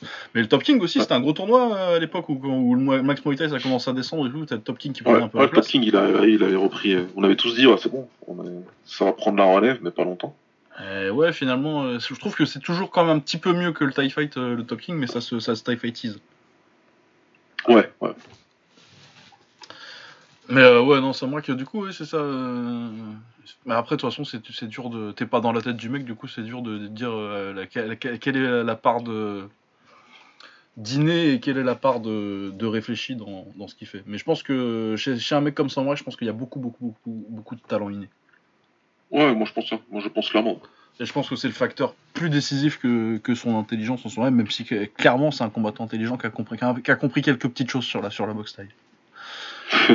L'anglaise aussi d'ailleurs, parce qu'il est quand même champion olympique aussi. Bah c'est ça, hein, ça c'est là où l'intelligence rentre en ligne de compte. Capacité de, s'adapter- de s'adapter, etc. Ouais, non, mais puis euh, Iba Endo aussi au, au JO. Tu vois, comme, mec qui a fait une carrière euh, un Ouais. peu pro derrière. Et puis il finit devant un certain Floyd Mayweather au aussi. ça, aurait dû être ça la finale en. Ouais. Ça aurait été 96. intéressant à voir. Ouais, ça aurait été cool à voir euh, le, jeune, euh, le jeune Floyd contre, contre Somrak. euh, ça aurait pu être un bon combat olympique. Ouais, non, c'est dommage. Petit what if, ça, tiens. Ouais, on va le noter Ouais, faut le noter pour, euh, ouais, pour plus tard. pour un peu plus tard. De qui on n'a pas parlé? Euh, On a parlé un petit peu de Faldir euh, Oui. en tant que victime. euh, je pense qu'en tant que que Quibox, moi c'est des mecs en kick qui me viennent quand j'ai quand une fois que j'ai passé que j'ai passé Petrosen qui, qui flash dans mon esprit dès que je dis intelligent. Il y a tout de suite tout de suite moi j'en ai deux qui viennent vraiment vite. c'est du coup Faldir parce que Faldir, euh, arriver à ce niveau-là, et pour le coup, euh, là, t'as vraiment pas de truc inné de base, tu punches pas. Euh, moi, je le trouve pas si rapide que ça, en fait, euh, Faldir. Et en plus, t'as qu'un œil. Forcément, là, t'as dû beaucoup, beaucoup, beaucoup réfléchir. Ouais. Et son système de défense, tu vois que c'est un système réfléchi. La façon dont dire il met ouais. Sauer dans le vent sur le deuxième Ah bah de leur combat. Ah, enfin, dire ce que je disais on- par rapport à la vitesse, c'est pas qu'il soit extrêmement rapide euh, de bras ou de quoi. C'est la rapidité, la, rapidi- la rapidité d'exécution Ouais, de, de décision. que je trouve euh, vraiment impressionnante. Vraiment, vraiment. Euh, le coup à me donner, c'est celui-là. Bah lui, en une demi seconde, c'est parti. Ouais, il est parti. Alors, il va pas forcément aussi vite que. C'est pas, pas, les- c'est pas les mains de Virgil Kalakoda, quoi. Ouais. mais euh, mais c'est Mais ouais, la décision est. est- bah, tu vois, le compte sur Petrosian, par exemple, c'est un Ouais. grand exemple. Euh, moi, j'aime beaucoup son combat contre Sauer, surtout. Je crois que c'est le deuxième round. C'est le deuxième ou le troisième. Enfin, c'est un, des rounds des milieux. Où vraiment, euh, Sauer, et c'est Sauer 2008-2009, donc euh, Ouais. il voit pas le jour, quoi. Ouais, ouais, il n'existe pas. Et pendant, pendant tout un round. Après, ça revient un petit peu, un petit peu plus en fin de combat, mais euh, ouais, pendant, pendant, pendant tout un round, euh, Sauer, qui était quand même euh, le mec qui. la référence du mec qui met du volume et de façon intelligente. Ouais. Il envoie, il débite, il balance tout ce qu'il peut, et il touche pas, euh, fallait le dire, une fois sur ce round, quoi. Ouais, c'est un truc de malade. La, la performance contre, contre euh, aussi. Et euh, l'autre nom, le deuxième qui me vient, c'est euh, Dimitri Chakuta. Ah, oui. Pareil, pas hyper rapide, ça punch pas. Par contre, lui était grand. Et la façon de, de mettre tout le monde, tout le monde, tout le monde dans le combat que tu veux. Ouais. Parce que tu, il pouvait gérer à distance, mais vraiment son truc c'était le clinch. Et tous les mecs qui se sont fait avoir à, euh, ah bah vas-y tu vas clincher avec moi. À part, euh, à part Tyrone Spong et Artem Levin quoi. Ouais. Et Tyrone Spong il a galéré. Voilà, beaucoup galéré, ouais. Ah non, ça a été très compliqué. euh. En plus, euh, ouais, c'était Tyrone Spong. euh, Pour moi, c'est euh, une des peut-être la meilleure version de Tyrone Spong. Ah, c'est la version où il aurait dû rester là où il était. Ouais, 76, euh, 85, il était fort aussi, mais il pas resté, il a fait ce genre de combat. Mais, euh, mais je pense que ouais, moi c'était son sweet spot à 80 kg. Spong. Ouais. Et, et ouais, la façon dont il fait galérer Spong, euh, la façon dont il. Euh, c'était comment le croate là? Euh, le croate, le croate. euh, Il était fort lui aussi. euh, dans cette période où it's Showtime. Il l'a bien boxé le croate, euh, je dis pas de conneries. Émile Zorage. Ah, Zorage, ah oui. Oui, qui était, il était fort et dur, et euh, lui à la Super League, il lui avait mis une leçon. euh. Ouais. Ah, Shakuta. Ouais, la revanche contre Sari aussi. Bon, Sari était vieux, mais. Mais ouais, et puis euh, surtout, moi j'ai le combat en taille contre Lidon là. Euh, ah oui, ouais. Je sais pas si j'ai si vu Lidon prendre des, une, euh, une domination euh, aussi claire que ça. Je l'ai déjà vu perdre euh, assez clairement. hein. Il y a beaucoup de défaites, Lidon. Pas le souci, mais. euh, Mais oui, puis ça vraiment absolument pas faire quelque chose, Lidon. Ouais, il pouvait rien faire dans ce moment-là. Parce qu'il a perdu des bagarres, Lidon, souvent. Ouais, après, quand c'est du tout tout tout, comme on dit, voilà. Contre, il a pris deux fois Yod, où les deux fois il s'est dit je vais essayer de lui rentrer dedans, et c'est en restant en face, mais tu restais pas en face de ce Yod là, ça pas. Ouais, mais c'est son jeu, ça, tu vois, à la limite. Alors Ouais. que j'ai rarement vu Lidon qui arrive absolument pas. Tu sais, il- des fois ça passe, des fois ça passe, ça passe pas. Mais généralement, il arrive quand même à faire plutôt ce qu'il veut. Ouais, quand même, ouais. Ouais, mais là, non. Non, non, il a Ah, pas là, non, il a pas vu le jour. Que moi, je crois qu'il est sur Dailymotion, il doit pas être sur Ouais, il est, il est pas sur YouTube, il est sur je, Dailymotion. me, je- je me vois le regarder sur Dailymotion. Ouais, j'ai ah, des images ouais, comme ça. T'en as préparé le. Ouais, non, du coup, je sais où ils sont placés tous ces combats parce que ouais, j'aime beaucoup Dimitri Shakuta. euh, c'est un peu une espèce de semi-shift. Ouais, non, après, les gens, ils vont dire qu'on aime les combattants qui se. Et là, ils vont aller voir, ils vont nous traiter, hein. mais- Ah, il y en a, oui, c'est- vous allez pas, vous, allez, vous attendez pas à avoir beaucoup de KO et euh, va y avoir du clinch, faut aimer quoi. Ah, vous avez pas kiffé, mais euh, ouais. ouais. Ah, mais en termes de gestion de distance, euh, quand il est juste de, de te fatiguer juste à distance avec euh, avec les high kicks et les et les types et un, bon 1-2, hein, même si bon c'était pas c'était pas ouf en anglaise, hein, mais il a un Ouais. très bon 1-2 qui savait très bien qu'en placer. Et après, une fois que t'étais un peu fatigué, là que tu te retrouvais en clinch, Ah, bah, ah, il c'était un bordel. Ouais, non, mais puis ouais, Lidon, euh, ça marque aussi souvent parce que euh, il a fait beaucoup de combats en kick, mais euh, avec les coudes, il était très fort. Ouais. Et euh, Lidon en coude, il, lui met- il a mis une misère à Lidon en coude aussi. Mm. Bah ouais, non, exceptionnel. euh. Ouais, ouais, ouais. Qu'est-ce qu'on a, euh, Bah qu'est-ce oui, qu'on a tu d'autre Ah, En anglaise, euh, on en- ah, n'a pas parlé de, de un de mes combattants préférés, en plus, Juan Manuel Marquez. Ah oui Oui, j'aime beaucoup en plus Juan Manuel Marquez. Ah, bah, de toute façon, pour être un aussi beau contreur, faut être intelligent. Ah, ça c'est ça c'est clair, euh, tu peux pas être euh, tu peux pas être un très bon contreur si t'es pas très très intelligent. Après, ce qui est ouf, c'est que lui, il a les deux, quoi. C'est un contreur de malade, et du coup, quand tu, penses, quand tu penses contreur, tu penses euh, boxer sur un coup. Alors que Non, lui c'est un contre c'est un contreur en combinaison en fait. C'est un contreur, mais il te contre avec 5 coups, quoi. C'est c'est un truc de malade. C'est il est très très fort à boxer en combinaison. Il aurait pu être, un, ça aurait pu être un combattant qui, ce à quoi euh, Chocolatito ressemble, quoi, tu vois.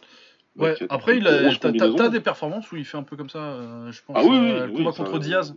Contre, j'allais dire contre Juan Diaz. C'est un truc de ouf. c'est un truc de ouf ce combat-là. Euh, il- C'est metteur de Pégase.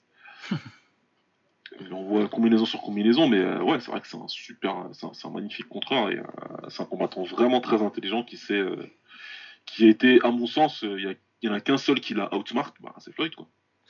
Euh, bah oui parce que euh, bon c'est controversé mais euh, c'est une de mes hot takes mais moi je pense qu'il a jamais perdu contre Pacquiao. Ouais, on avait parlé avec Shakib. Ouais. J'ai pas encore re-regardé depuis le premier, faut que je re-regarde le premier combat où il y a les trois downs dans le triangle. Ah de toute façon le premier c'est le seul qui se discute pour moi. Pour moi 2, Ouais. 3, 4 c'est pour euh, c'est pour ça, c'est celui que je dois revoir pour, pour être d'accord ou pas d'accord avec, avec cette tech, mais bon. De toute façon, c'est suffisamment controversé pour que. Soit toujours discuté. Ouais, mais puis de toute façon, euh, si quelqu'un est pas d'accord pour le premier, euh, je lui dis que de toute façon, les trois derniers, c'est pour. euh, Là, c'est beaucoup moins discutable, par contre. Ah ouais, bah pour moi, il y, a- même pas photo. Enfin, il y a même pas photo aussi, c'est des combats serrés. Je vais pas, je vais pas dire que. En plus, c'est des super combats. euh, je pense... En plus, je pense qu'on a tendance à oublier à quel point c'est des combats vachement bien. Ouais, ouais c'est des Genre, euh, c'est vraiment du. Je pense, je, je pense pas qu'il y en ait, qu'il y en ait qui ait gagné Fight of the Year. Je suis pas sûr. Non. Mais euh, c'est du calibre Fight of the Year. Ça aurait pu dans certaines années. euh, c'est- dans la discussion les années. euh, surtout le premier et le deuxième. Ouais, ça, aurait- ça aurait pu. Après, euh, je sais plus c'était quoi les autres combats euh, qui ont fait qui étaient. Enfin, je sais pas c'est qui qui a gagné les combats de l'année ces années-là. mais- Bah, c'est pas 2006 leur premier, du coup 2006 ça doit être Maillard contre, contre Somsac. Ah oui, contre Samsa, quoi. Mais ouais, non, euh, c'est clair que c'est. Puis il y a un truc qui est très qui est intéressant pour ça, c'est le Fight Quest sur la boxe. euh, euh, Donc le Fight Quest où ils vont, euh, ils vont chez euh, Nacho Beristain. Ouais. Et où t'as un peu de trucs avec. euh, Ah, ce Fight Cost là, moi, c'est- je l'ai vu. Je l'ai vu trois fois. Ah bah. euh, les, les mecs qui s'entraînent chez. chez Beristain, euh, je forcément. Il y, avait des- il y avait vraiment des putains de coachs dans. Mais des Non, trucs, c'est des coachs de ouf. Mais euh, Nacho qui vient et qui commence à t'expliquer le jab. Ah moi, c'est- moi, je voyais la matrice. Décodé. Mais ouais, Ah c'était qui qui coachait en taille euh, pour Fight Quest Je me rappelle plus. Euh, L'épisode en taille. Ils ont été chez qui déjà? Ouais, je sais plus du tout. Faudrait que je le remette parce que ça fait 10 ans maintenant. Mais... oh, Ça m'est sorti de la tête, mais là. Ah ouais, j'ai plus tout le souvenir. Mais en karaté, ils, ils- ils- quand ils font les- l'épisode sur le Kokushin, qui est vachement bien, je trouve. Ils, avaient des très bons coachs aussi. Ouais, non, je- là pour le coup, euh, je me rappelle pas. euh, Et ça me fait chier, ça me fait chier de pas de me rappeler. Ouais, non, mais c'est ça. hein, j'ai des flashs un peu de. Ouais, bah oui, parce que euh, en plus, ils font toujours un truc où t'en as un euh, qui s'entraîne euh, dans la ville un peu et l'autre qui s'entraîne euh, dans le, le- le- le plus proche d'une à la cascade la plus proche. Non, mais c'était. Ouais. Il y en a un qui était. Je crois qu'il y en a un qui était au Sassi Prapa. Ouais, ça doit être. Ça, ça, ça, ça, Et par contre, je me rappelle pas de l'autre. Ouais, je sais plus. Bah l'autre ça devait être le petit camp. euh, ils font toujours un petit camp un peu plus secret. Ouais. euh, c'est de trouver un truc un peu plus, un peu plus tradif euh, dans les montagnes. Seul avec ta, avec ta méditation.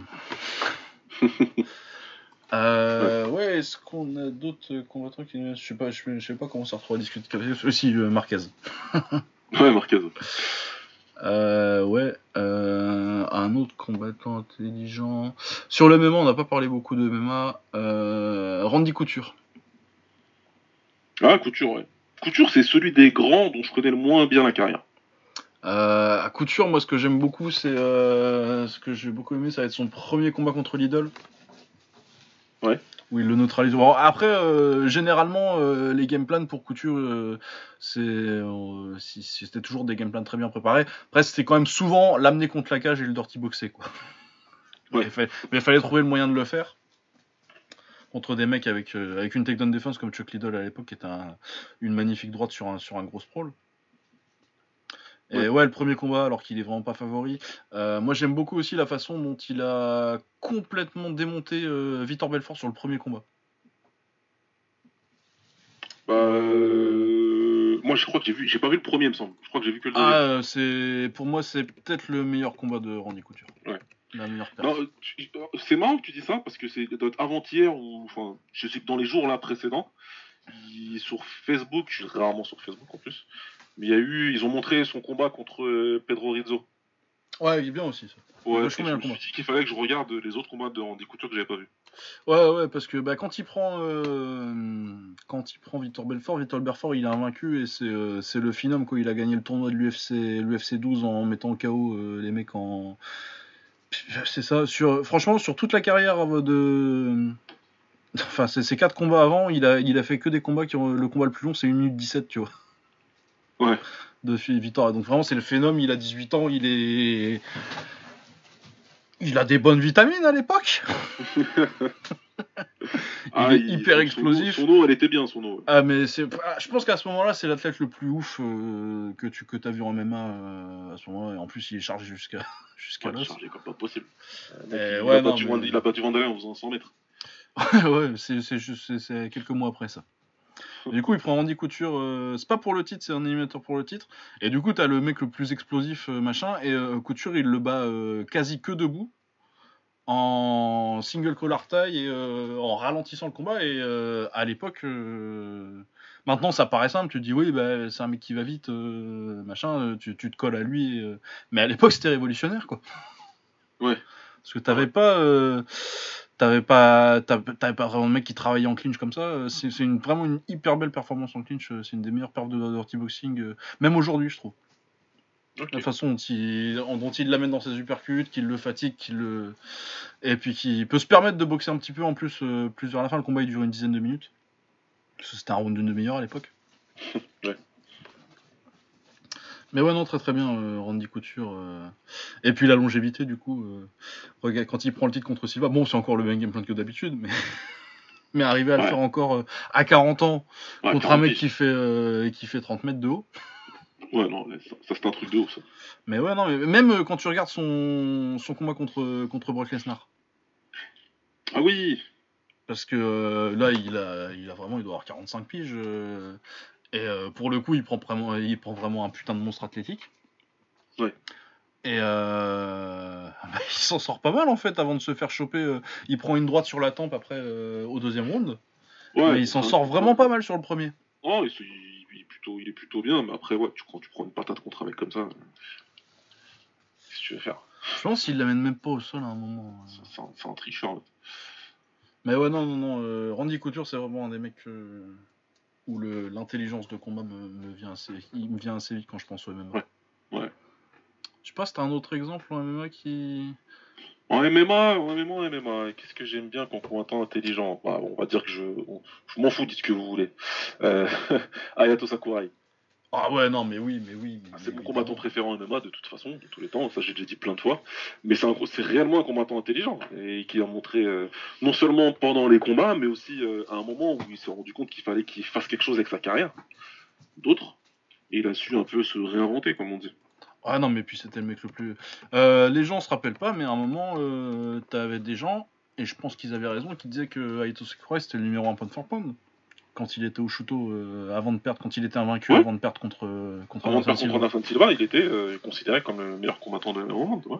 Ah ouais, Et ça se défend très bien. absolument. Après, moi, je, là, je veux bien, je veux bien dire que je suis, biaisé, que je suis biaisé, mais, mais clairement, ouais. Ouais, non, mais puis après, euh, parce que euh, le- la partie la plus connue de sa carrière, c'est euh, la période Pride avec le tournoi où il va en finale contre Gomi. Mais euh, pour moi, c'est déjà, c'est déjà un vétéran qui est limite sur la pente descendante à ce moment-là, en fait. Enfin, Ouais. pas, pas encore vraiment. Il est sur la fin de son prime, quoi. Alors que son vrai prime, euh, c'est pas dans sa KT, c'est en welter déjà. Et euh, ouais, quand il, quand il met KO Frank Trigg, là, excellente performance contre, quand il met KO Frank Trigg en 2000 euh, pour le titre du Shuto.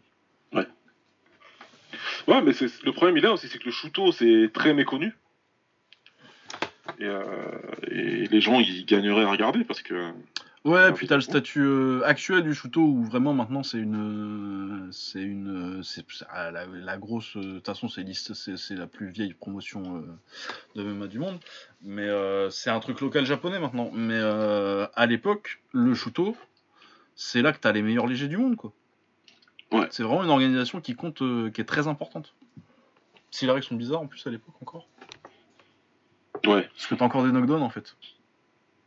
Ouais, tu te fais compter et tout, donc. euh, Tu te fais compter. fait- et- Je sais plus, Enfin, je me rappelle plus quand ils ont changé ça. Ils ont dû changer ça, mais tard, hein, je crois qu'ils ont changé ça dans les années 2000.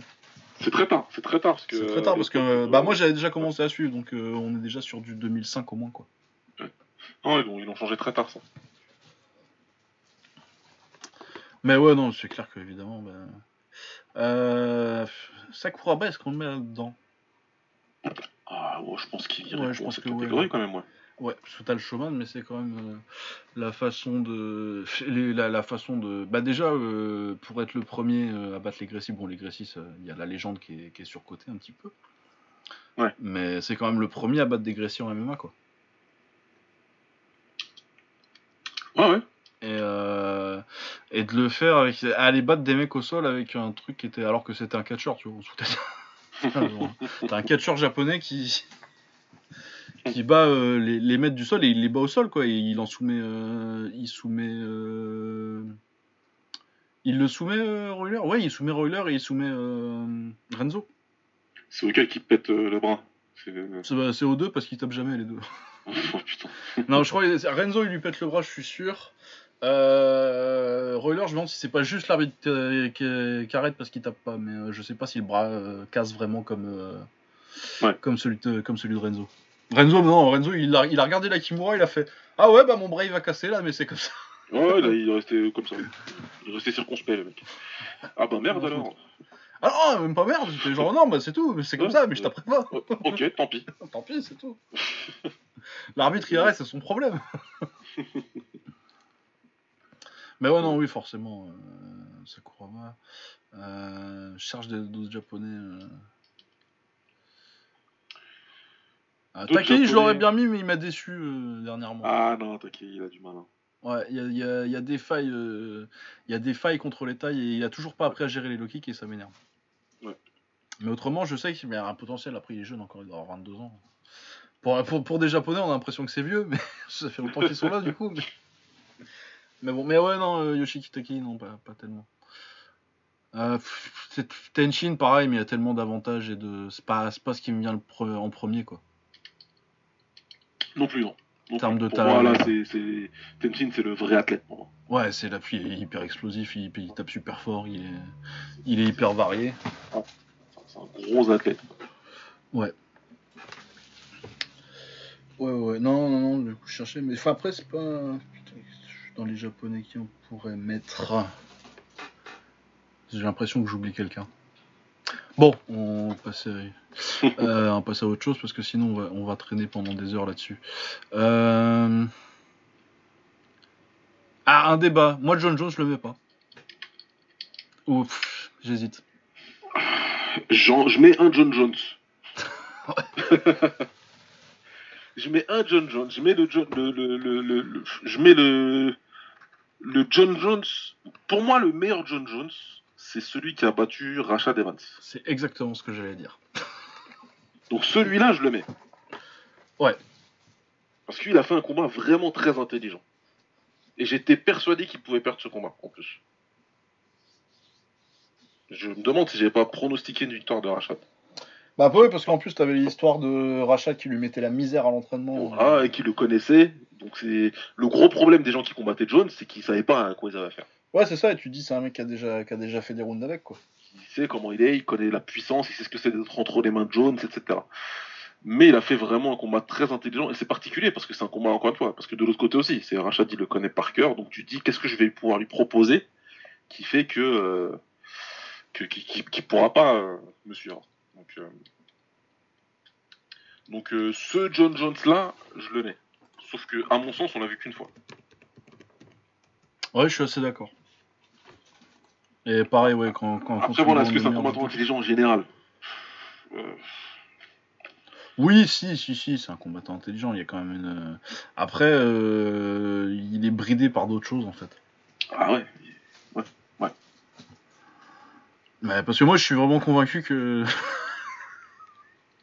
que John Jones, euh, que tu laisses faire ce qu'il veut euh, sur YouTube, il devient plus fort que coaché par Wickle John.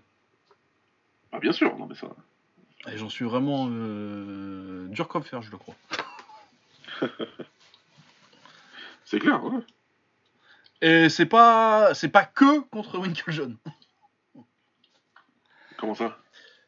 Je veux dire que le facteur euh, qui fait que Winklejohn, euh, bon déjà je, je pense pas que Winklejohn soit un bon coach, euh, c'est acté. Mais bon, il, co- il coach quand même des mecs, euh, il va quand même t'a- t'a- t'amener des mecs à un certain niveau de compétence où les mecs savent euh, à peu près euh, envoyer des coups et, euh, et être durs.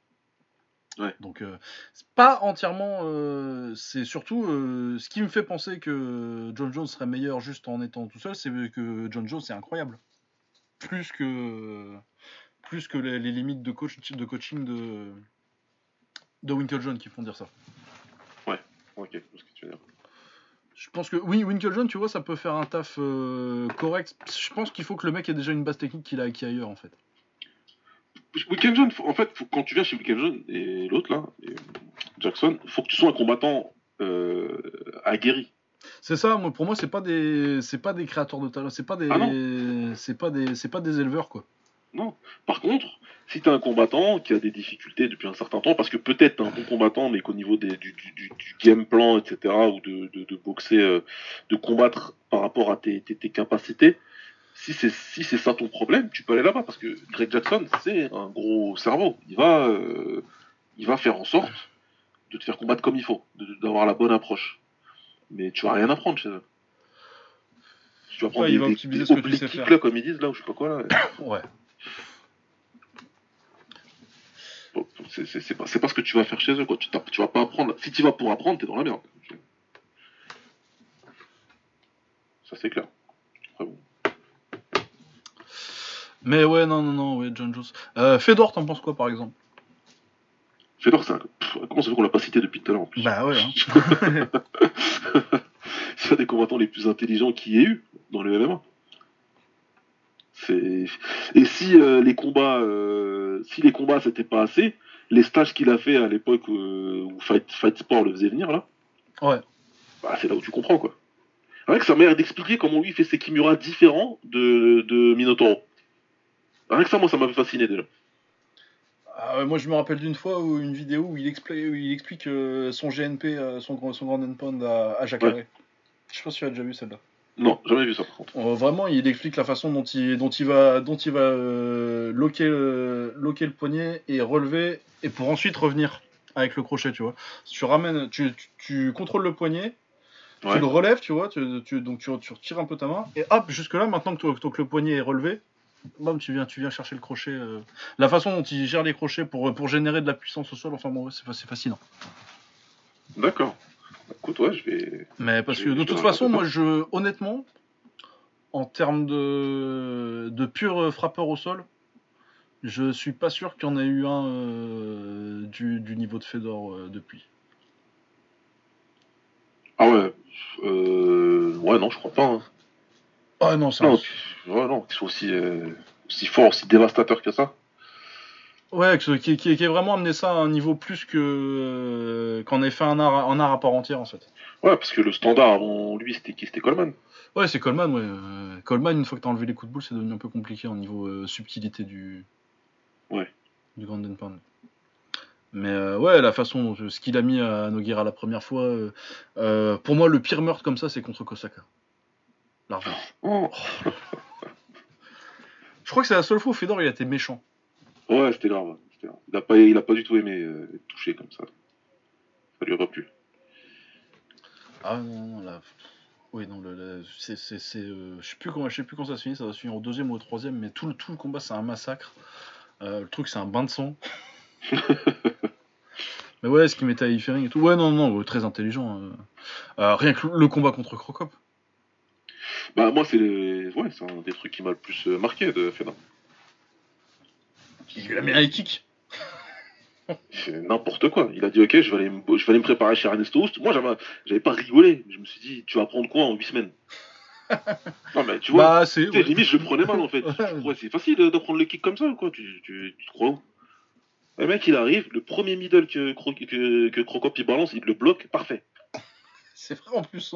Parfait le blocage. Je te dis, ah, ah d'accord. Il a appris, ok. Ah ouais, c'est incroyable ce qu'il a fait contre Crocop. C'est ouais, une performance de ouf. C'est une grosse, grosse performance. Ce serait peut-être sympa d'ailleurs un jour de, de ranker les grosses performances du MMA comme ça. Ah ouais, non, c'est un, un sujet intéressant ça. ouais. Euh, Volkanovski et Fedor Crocop, vous savez déjà quel moment on en parlera. Mais euh, ouais, ouais, non, ouais. Gros exemple. De toute façon, les mecs, ils... bah, justement, quand ils, quand, quand ils boxent Crocop, là, l'interview, euh, enfin la vidéo d'avant-combat où ils demandent aux autres combattants euh, qu'est-ce que qu'est-ce que vous pensez, t'as les mecs qui le décrivent tous comme ça en fait. Tout le monde dit Fedor parce qu'il est trop intelligent. Ouais, ouais, ouais. C'est même Overeem qui dit euh, Fedor parce que quand il combat, il pense. Alors les autres, ils pensent pas du tout. Euh, ouais, euh, on vient de parler d'un monsieur chez qui il est allé s'entraîner. Ernesto Hous en termes de Q-Box. Ernesto, vois. En termes de Q-Box, euh, choisir, moi, moi, ce qui me marque le plus chez euh, pour son kickbox, c'est la façon de finir.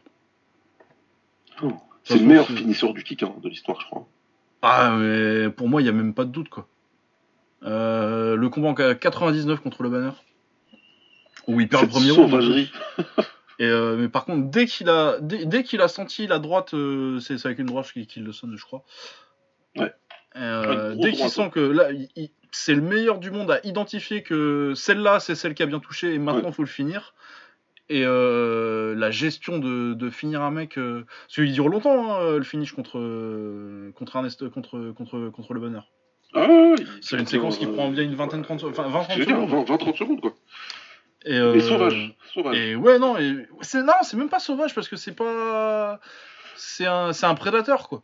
Ouais, non, c'est pas dégueulasse quand je dis sauvage. hein. Ouais, mais euh, la manière de balancer les coups, c'est pas une question euh, d'être académique en anglais. Ils sont foutés, Oust. Il sait que là, c'est fini.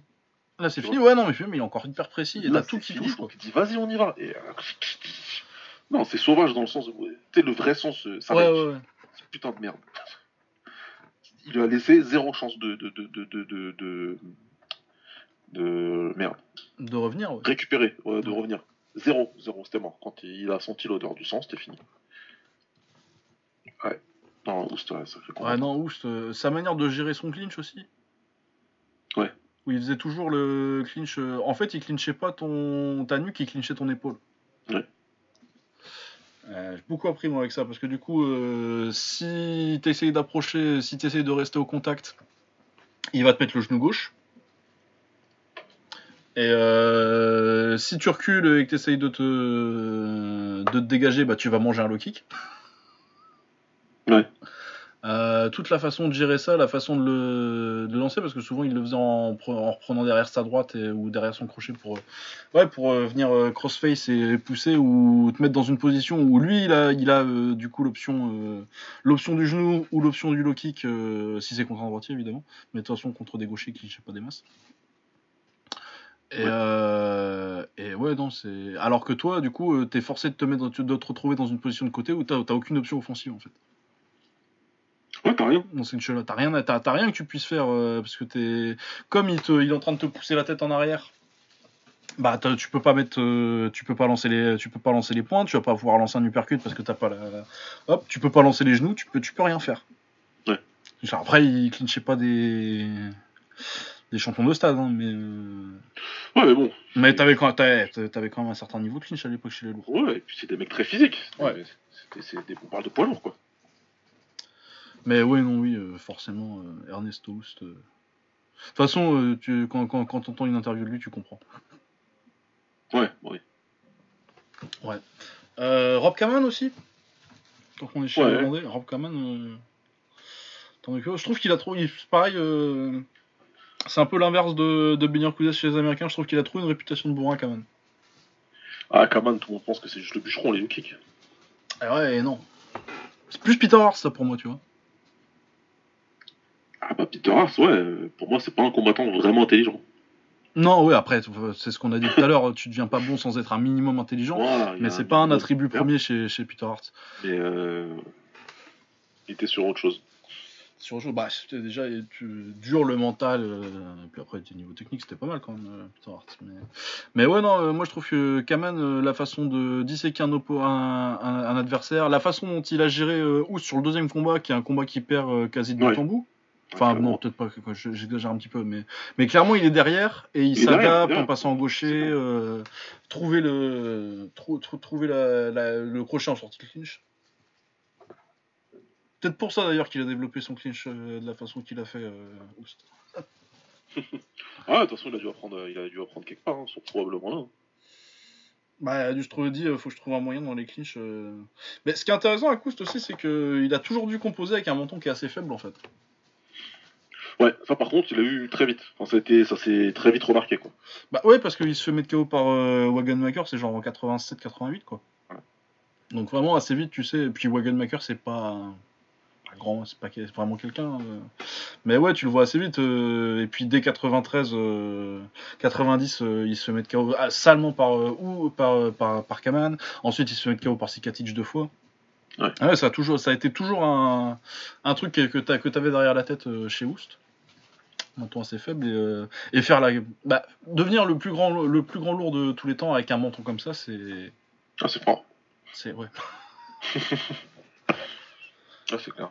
Parce que c'est quand même. euh, Parce que moi, si tu me demandais de faire un grand lourd, le premier, le, tu, tu- tu me fais créer un grand lourd euh, à Fight Night, le premier truc que je mets, c'est dans le menton, quoi. Ah bah tu veux pas, ouais, tu veux la pas te faire descendre. tu Ouais. peux- Tu peux, tu peux te faire descendre. C'est, c'est, c'est limite même une. Tu mets, du, tu mets du menton et du cardio à un lourd, t'as déjà une très bonne base, quoi. Peut-être En qu'il vrai, soit lourd, non. tu sais qu'il frappe. Enfin, ouais. Ouais. Vrai. Ouais. On a combien de temps là? Ouais. On a quelqu'un d'autre euh, qu'on aura oublié? On a forcément des gens qu'on a oubliés de toute façon. euh, Ouais, de toute façon, on en a plein. Après, euh, je sais pas trop où on en est, mais si on est. euh, si On a est- une 40, on peut discuter encore un petit peu. Ouais, si on est sur la fin. Bah, après, il y en a des, des obvious, quoi, on en a déjà dit, mais Mohamed Ali, euh, voilà quoi. Ouais, ouais, ouais. Alors vous connaissez Mohamed Ali? Ça doit parler, ça doit parler. Mais ouais, Ouais, évi- évidemment que c'est l'archétype du boxeur intelligent. Dans une époque de fou, ou euh, une époque dense, où tu avais des combattants très forts, mais en plus avec des styles très différents. Et à chaque fois, il a su euh, se mettre au-dessus, à chaque fois, il a su trouver la bonne réponse, et euh, il a su évoluer le plus tard possible. En plus, il y a eu deux, il y a eu deux, il y a eu deux Mohamed Ali, même si après, pour moi, c'est pas son, pour moi, c'est pas son attribut. C'est pas, c'est quoi sa meilleure qualité pour toi, tiens, d'ailleurs? Euh, Ça dépend lequel. Ah, déjà, j'aime bien que tu poses cette question. Premier, c'est la Euh, vitesse. Le premier, c'est assez easy. C'est la vitesse. Combattant euh, très rapide et, euh, et, et du coup très intelligent. Mais c'est plus le deuxième qui m'intéresse. Plus le poste Ah, mais, 70. le deuxième, je pense que c'est l'intelligence du coup. Moi, je dirais que c'est la force. Ah, c'est vrai, ouais, c'est vrai qu'il y a quelque part. euh, t'as- c'est- c'est- Moi, je pense que ce que je dirais, c'est que son, attribut le plus important à la deuxième version, c'est l'intelligence. Et son, son attribut le plus sous-coté et sous-estimé, c'est c'est la force. Ouais, c'est bien dit. C'est bien dit. Mais pour moi, vraiment, ouais, le deuxième Ali qui a plus tellement de jambes euh, quand il revient là, qui a, plus, C'est- qui a plus les jambes de ses 20 ans, quoi, euh, et qui doit Ouais. trouver d'autres solutions pour, pour performer. Il faut s'adapter. Quand il perd contre Foreman, il comprend. Et il perd contre Frazier. Euh, contre Fraser, pardon, il comprend. Il se dit, ok, ok. Les coups que je suis censé voir arriver, je les vois plus comme il y a trois ans. Bah, Ouais, ou même je les vois, mais j'ai pas le temps, j'ai pas. Non, je pas- sais que ça vient, mais je peux pas l'esquiver. Donc euh, il faut, faut que je fasse autre chose, et ouais, ça devient très intelligent. Et là, il se sert, d'un, d'un- il se sert de son attribut qui est très sous-estimé, c'est qu'il est extrêmement fort physiquement. Ah ouais, non, mais il clinche beaucoup. euh, Bah, c'est comme ça qu'il gagne le deuxième aussi. Parce que l'arbitre le laisse clincher comme un porc dans le deuxième laisse... combat. Ah ouais, non, mais l'arbitre a été très gentil dans ce combat-là. Il le laisse beaucoup clincher, mais c'est surtout contre Foreman que tu te rends compte que c'est un combattant intelligent, parce qu'il manœuvre euh, Foreman dans le clinch. C'est pas juste, il... Ah ouais, non, non, contrairement à la croyance populaire, c'est pas juste il est là dans les cordes, il le manœuvre, il le ronfle en fait. Il le ronfle, il le prend, il le bouge d'un côté, de l'autre. Souvent, il le fait, il le met lui dans les cordes pour pouvoir le, le taper derrière. mais- Ah ouais, non, mais tout, tout le truc qu'il fait, euh, bah, comme il était grand euh, pour l'époque encore, que longtemps il serait pas très grand pour un lourd. Ouais. Mais euh, tout son truc, euh, je vais te poser, euh, surtout contre Frazier dans le deuxième là, je vais te poser euh, l'avant-bras sur, sur, sur, la nuque, je vais te pencher et je vais te, tour- je vais te tourner, donc tu vas avancer. Euh, tous les trucs pesés sur la nuque, euh, mais en vrai, euh, les gens ils se plaignent de Klitschko. Mais, Ali, il- ouais, dans Ali, deuxième partie de carrière, Ouais. moi je trouve que ça ressemble énormément à du Klitschko. Dans des grosses proportions, en plus, il le faisait beaucoup. C'est la croyance populaire. Ali, tous les combats d'Ali ne sont pas fun. Et, et certains de ses combats, ou même certains de ses combats où il est plutôt fun, bah, il le fait beaucoup. Il s'en sert beaucoup. Ah ouais, non, mais parce que euh, si tu dois. euh, les bases du truc de. Je vais vous décrire un boxeur. Alors, c'est un boxeur qui est plutôt grand pour sa KT, plutôt fort. Euh, il compte beaucoup sur 1-1-2. Il travaille pas beaucoup au corps. Il a 1-1-2, un crochet gauche à rajouter par-dessus, et il clinche beaucoup et il gère très bien les clinches. J'ai décrit qui là Mohamed Ali en fin de carrière ou, euh, Ou. Vladimir, ou Vladimir Klitschko? Ouais, c'est vrai. C'est vrai. Et euh, c'est pas pour dire des trucs contre Ali parce que j'aime bien Klitschko en plus. Non, pas du tout. C'est la vérité, en fait. C'est la vérité. Après, euh, faut, faut, faut comprendre.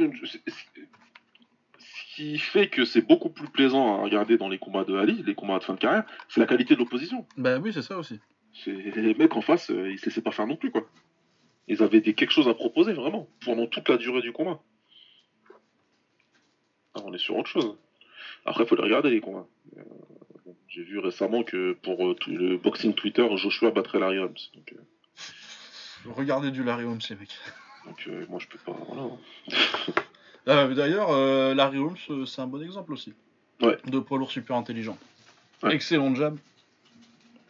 Euh, ouais, non. euh, Est-ce que c'est pas le meilleur jab avec les euh, moi, il est meilleur. Je, pense que le jab de Larry Holmes est meilleur que celui de Foreman. Ouais. C'est- c'est c'est probablement le meilleur jab qui est chez les lourds en tout cas. euh, Ouais, chez les lourds, pour moi, je pense que c'est, c'est le meilleur jab Larry Holmes. Euh, plus dévastateur en tout cas, parce que après Ali il avait un bon jab quand même. Mais, euh, Ouais. Ali c'est un, un jab pour toucher quoi. euh, Holmes laisse tomber. Holmes c'était un piston le jab. Voilà. Ah non, Holmes c'est vraiment des mecs. je pense que c'est le poids lourd qu'on, respecte vraiment pas, pas assez. Lui et Lennox. Ouais. Je pense que c'est vraiment les deux. Genre, j'imagine qu'il y a des gens qui doivent mettre Jack Johnson au-dessus de Laurent Larry Holmes. Vous êtes des oufs.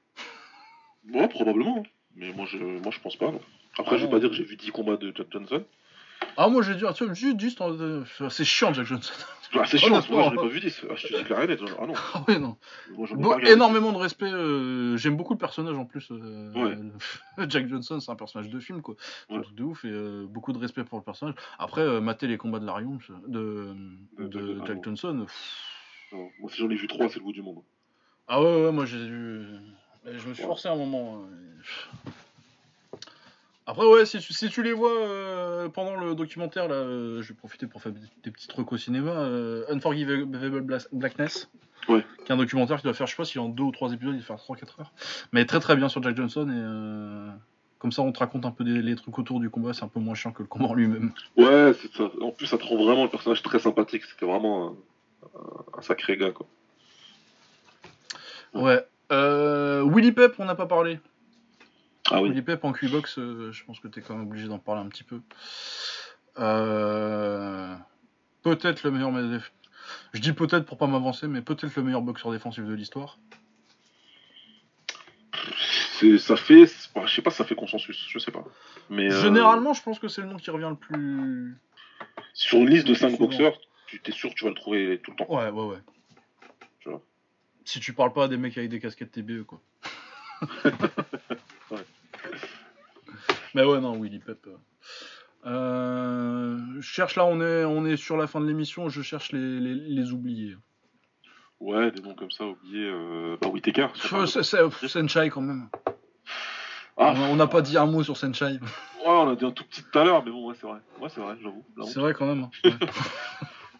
Ouais. Senshai, bah, fou, fou, Senshai, ouais, on en Ah, t'as une part euh, talent inné, mais Senchai. J'ai un ouais, gros sujet, euh, j'ai un gros sujet moi pour, euh, pour la Golden Era, mais mais euh, Senshai, Senshai, il a un argument pour, pour se poser la question de savoir si c'est pas lui le plus grand euh, boxeur taille de tous les temps.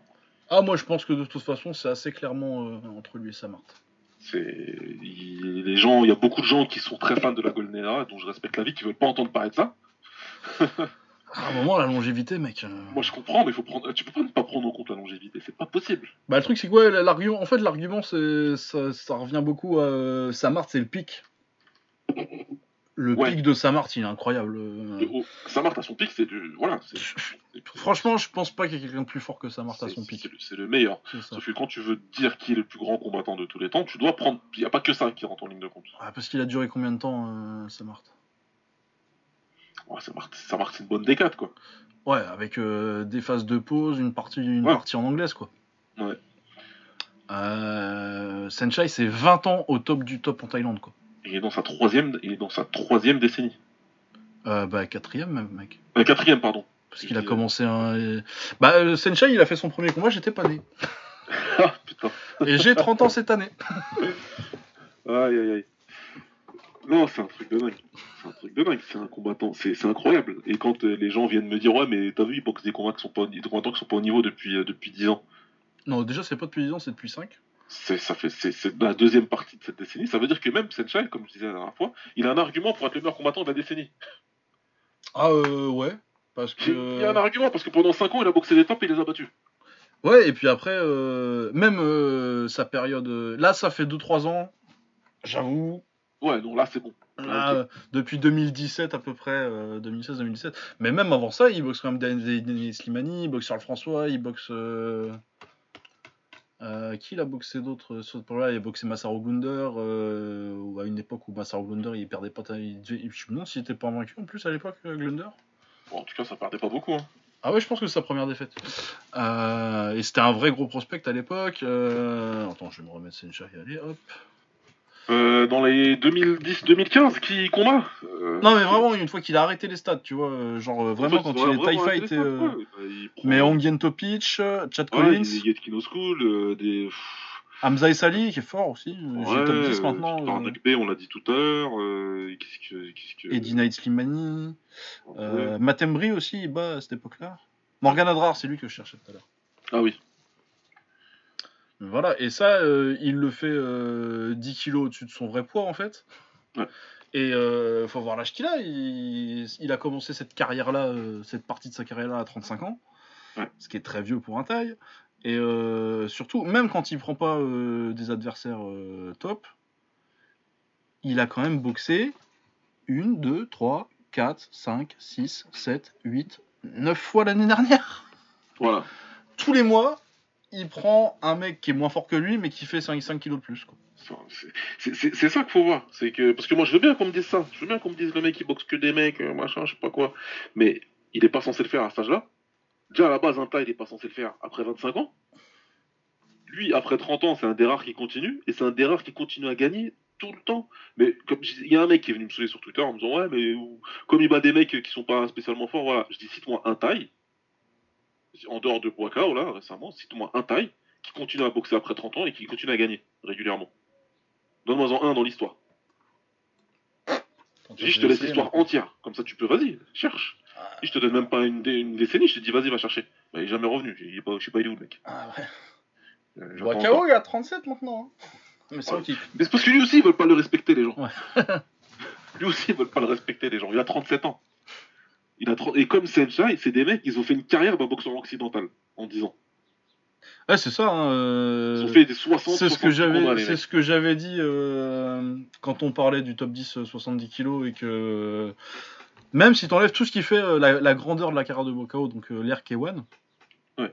tu prends la carrière qu'il fait après là, donc où il en a rien à foutre et, euh, et ben cette carrière là qu'il fait après avec les victoires, euh, il a battu Dylan Salvador, euh, il boxe Diane- il perd que contre Dianev en vrai dans cette période là. Ouais. Et il a battu, il a battu Koulebin à un moment. Euh, Les faudrait que je Bines, refasse la Kel, liste. euh, Kel, deux fois, Salvador, Mabel. Ils ont tous battu, quoi. Ouais, Kreshmar, des mecs comme ça. Jordan Watson, machin. Nagbe aussi, il a battu il y a pas longtemps. Euh, Nagbe. Pashporin, Pashporin, Zabar Marwan Askarov, Tutu, Pashporin, ouais. Sergei Kouliaba. Euh, Pashporin, il l'a battu deux fois. Euh, Jimmy, il l'a battu aussi. Ouais. Lee Sung Yoon, Lee Sung Yoon, il est fort aussi. Sato, il a rebattu derrière. Euh, Vitaly Gourkov aussi. Voilà, tu vois. Ah, tu vois, euh, Askerov, il l'a battu dans, dans cette période-là aussi. Euh, tous les Mabel Pichitello quand il faisait la tournée de la, la tournée de la team. euh. J'ai retrouvé mon tweet sur Senchai. Sur la dernière décennie, il a boxé 114 fois. J'avais compté, je me souviens. Parce que j'ai dit, pour voir, quand je commençais à regarder qui c'est le meilleur combattant de la décennie, etc., Mhm. je me suis dit, imagine Senchai, il a un argument.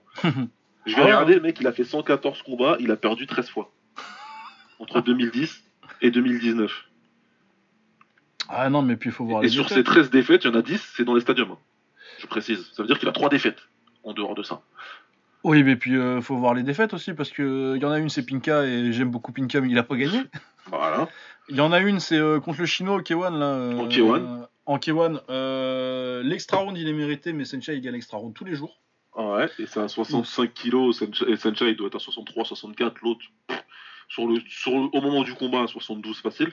Ouais, et euh, t'as Wang Weiao qui est en Wuling Feng. euh, Celui-là, je me rappelle pas assez pour euh, me prononcer sur euh, si c'était un vol mais dans mon souvenir, je me rappelle avoir déjà dit après ce combat que que Senchai, en fait, il a jamais perdu contre contre quelqu'un qui était pas taille. Donc ouais, non, et puis même, euh, mais même quand il part des stadiums, hein, il est pas, il est pas aux fraises. hein. Il vient de battre trois fois euh, Kongsak, euh, il vient de rebattre Singdam, et euh, il perd une fois contre Pedmunchu, il arrête parce qu'il arrête, mais Moi, je pense que- Bunchu, mais Pech Bunchu, c'est- Honnêtement- c'est- c'est le mec avec le style relou, il perd contre Ouais. Yodvisha, mais Yodvisha. c'est- Ouais, c'est des grands clinchers euh, qui lui mettent deux têtes. ouais, il perd deux fois contre Pedmunchu et après il arrête. Mais, euh, mais honnêtement, tu penses que Senchai, il peut pas être encore euh, à un niveau euh, classé en Thaïlande maintenant? Moi, je pense que si. Mais là, tu mets Senchai à 140. Il y a qui à 140 là aujourd'hui? Bah, Songmani. S'il est. Voilà. Je pense pas qu'il battrait Sangmani maintenant. C'est compliqué parce que euh, il est. je- Franchement, je. C'est compliqué. C'est compliqué. S'il descend à 140, ce serait peut-être compli- ce serait peut-être un peu relou. Tu fais là un Senchai tout de suite, un combat sérieux Senchai Sangmani à, à 64-65 kilos. Euh, Il y a combat. ouais, voilà quoi. Moi, je pense qu'il y a combat.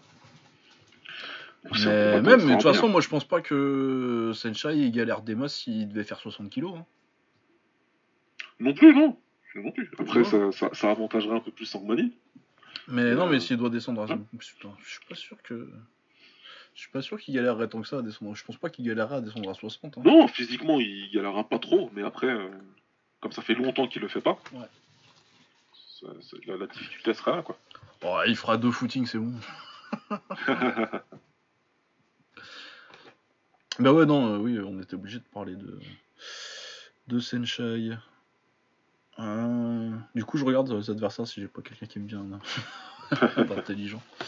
Non, j'en ai pas qui me qui me saute à la gueule.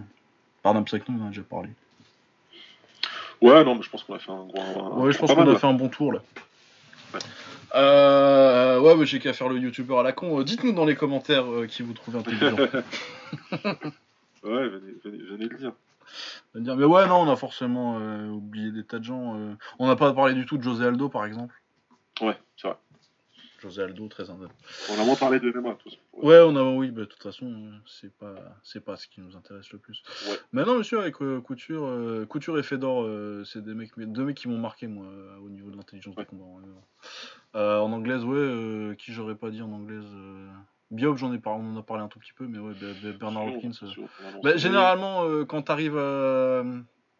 Quand t'arrives à durer comme ça, il y a forcément un besoin parce que euh, bah, si t'arrives à passer euh, la quarantaine ou euh, même euh, pour certains la fin de trentaine, Ouais, c'est déjà- que euh, tes attributs physiques ils vont être euh, ils vont être dépassés par la génération suivante et euh, à partir de ce moment-là, si tu t'adaptes pas, euh, c'est pour ça qu'on n'a pas du tout parlé de Roy Jones Jr. Ouais. Que je pense pas être un combattant euh, idiot. Ou de Rémi Boniaski aussi. Je pense pas. En plus, je pense que Boniaski est très intelligent, mais euh, t'as vraiment une part de, de repos sur, euh, sur des capacités athlétiques euh, qu'ils ont, que tous les deux n'ont pas réussi à, à, à s'adapter une fois que c'était parti. Quoi. Ouais. Mais ouais, voilà, je pense que c'est un tour assez, euh, assez Ouais, c'est complet. Et euh, non, j'annonce pas la suite parce qu'il faut qu'on en parle euh, en off après. Euh, du coup, oui, bon, on fera encore un épisode la semaine prochaine. Euh, forcément, avec le confinement, euh, on est sur des trucs un peu moins réguliers. Parce que ça dépend de, de l'idée qu'on a, parce qu'on fait un peu d'épisode sur Ouais. épisode. on, a un peu, on, on a enfin un peu rattrapé la liste des hors-séries annoncées en tout cas. Mais oui, il y a quelqu'un qui a, demandé- qui a demandé les combattants de l'Est. Et je pense que euh, si on fait un prochain top euh, pays bientôt, ce sera celui-là. Ouais, c'est bien ça. Je pense que c'est la suite logique dans les, dans les pays qu'on a fait. Euh, voilà, donc on se retrouve euh, la semaine prochaine, euh, à, un, à un- à un moment non défini de la semaine prochaine. Ouais, on verra. Et euh, ouais, on fera toujours, on continuera euh, bah, jusqu'à la fin du confinement. et Je pense qu'on on, on fera un peu moins après, euh, une fois qu'on aura récupéré une vie sociale. Mais on continuera à faire euh, les soirées au bord du ring ou sur Watch Together et le Discord. on discute. Ouais, c'était très sympa. On a eu un peu plus de monde la dernière fois, c'était cool. C'est sympa, et puis en plus, franchement, ça fait. c'est moitié visionnage, moitié podcast en vérité. En vrai, ouais, c'est ça. Mais c'est surtout pour ça qu'on est moins régulier. On a été un peu moins régulier sur le podcast Ouais. parce que ça fait. Et non, Moi, je trouve, moi j'aime bien en plus que ça fait, ça fait de l'interaction. Ouais, c'est cool, franchement, j'aime bien. Ouais, sachant que les playlists seront, sont ensuite, euh, j'ai commencé à les faire. Généralement, il y a toujours soirée dedans, donc euh, si vous si vous loupez une soirée et que vous voulez voir les combats, euh... mais je me si on va même pas. euh, enfin, non, non, non, c'est une mauvaise idée ça. Ah. j'ai dit si on va pas les enregistrer, mais vu ce qu'on raconte des fois, je suis pas sûr que ce soit une bonne idée. Ah ouais, non, non, non, on veut pas Non. laisser des preuves de ça. Ouais, non, on va peut-être pas laisser de traces de tout ce qu'on raconte. Ve- ve- venez, on vous racontera. Soit faut, faut être là en live. Ouais, faut être là, c'est mieux. Mais ouais, ouais, non, venez sur le Discord si, ça vous dit. euh, Suivez-moi euh, sur Twitter, Lucas underscore Bourdon. Euh, vous pouvez suivre. Ça, ça fait longtemps que j'ai pas fait ça. Balancer les Twitter à la fin de l'émission. vous pouvez suivre Baba. euh, bah, vous tapez Baba et c'est Baba Smirs, donc euh, B-A-B-A-S-M-I-R-S. Euh, généralement, je les annonce aussi euh, sur la page Facebook au bord du ring ou sur Facebook. Mais euh, de toute façon, je le dis toujours, euh, la, la façon la plus facile de nous, de nous contacter, c'est toujours Twitter. C'est quand même là qu'on est le plus. Ouais, c'est clair. Euh, voilà, du coup, euh, on n'a pas décidé de date et de thème encore pour euh, la prochaine soirée. On verra ce qu'on peut faire, mais euh, devrait y en avoir une à un certain point la semaine prochaine, quoi. Sûrement mardi ou jeudi, je pense. Généralement, voilà, donc on se retrouve la semaine prochaine. Portez-vous bien. À plus. Ciao. Salut.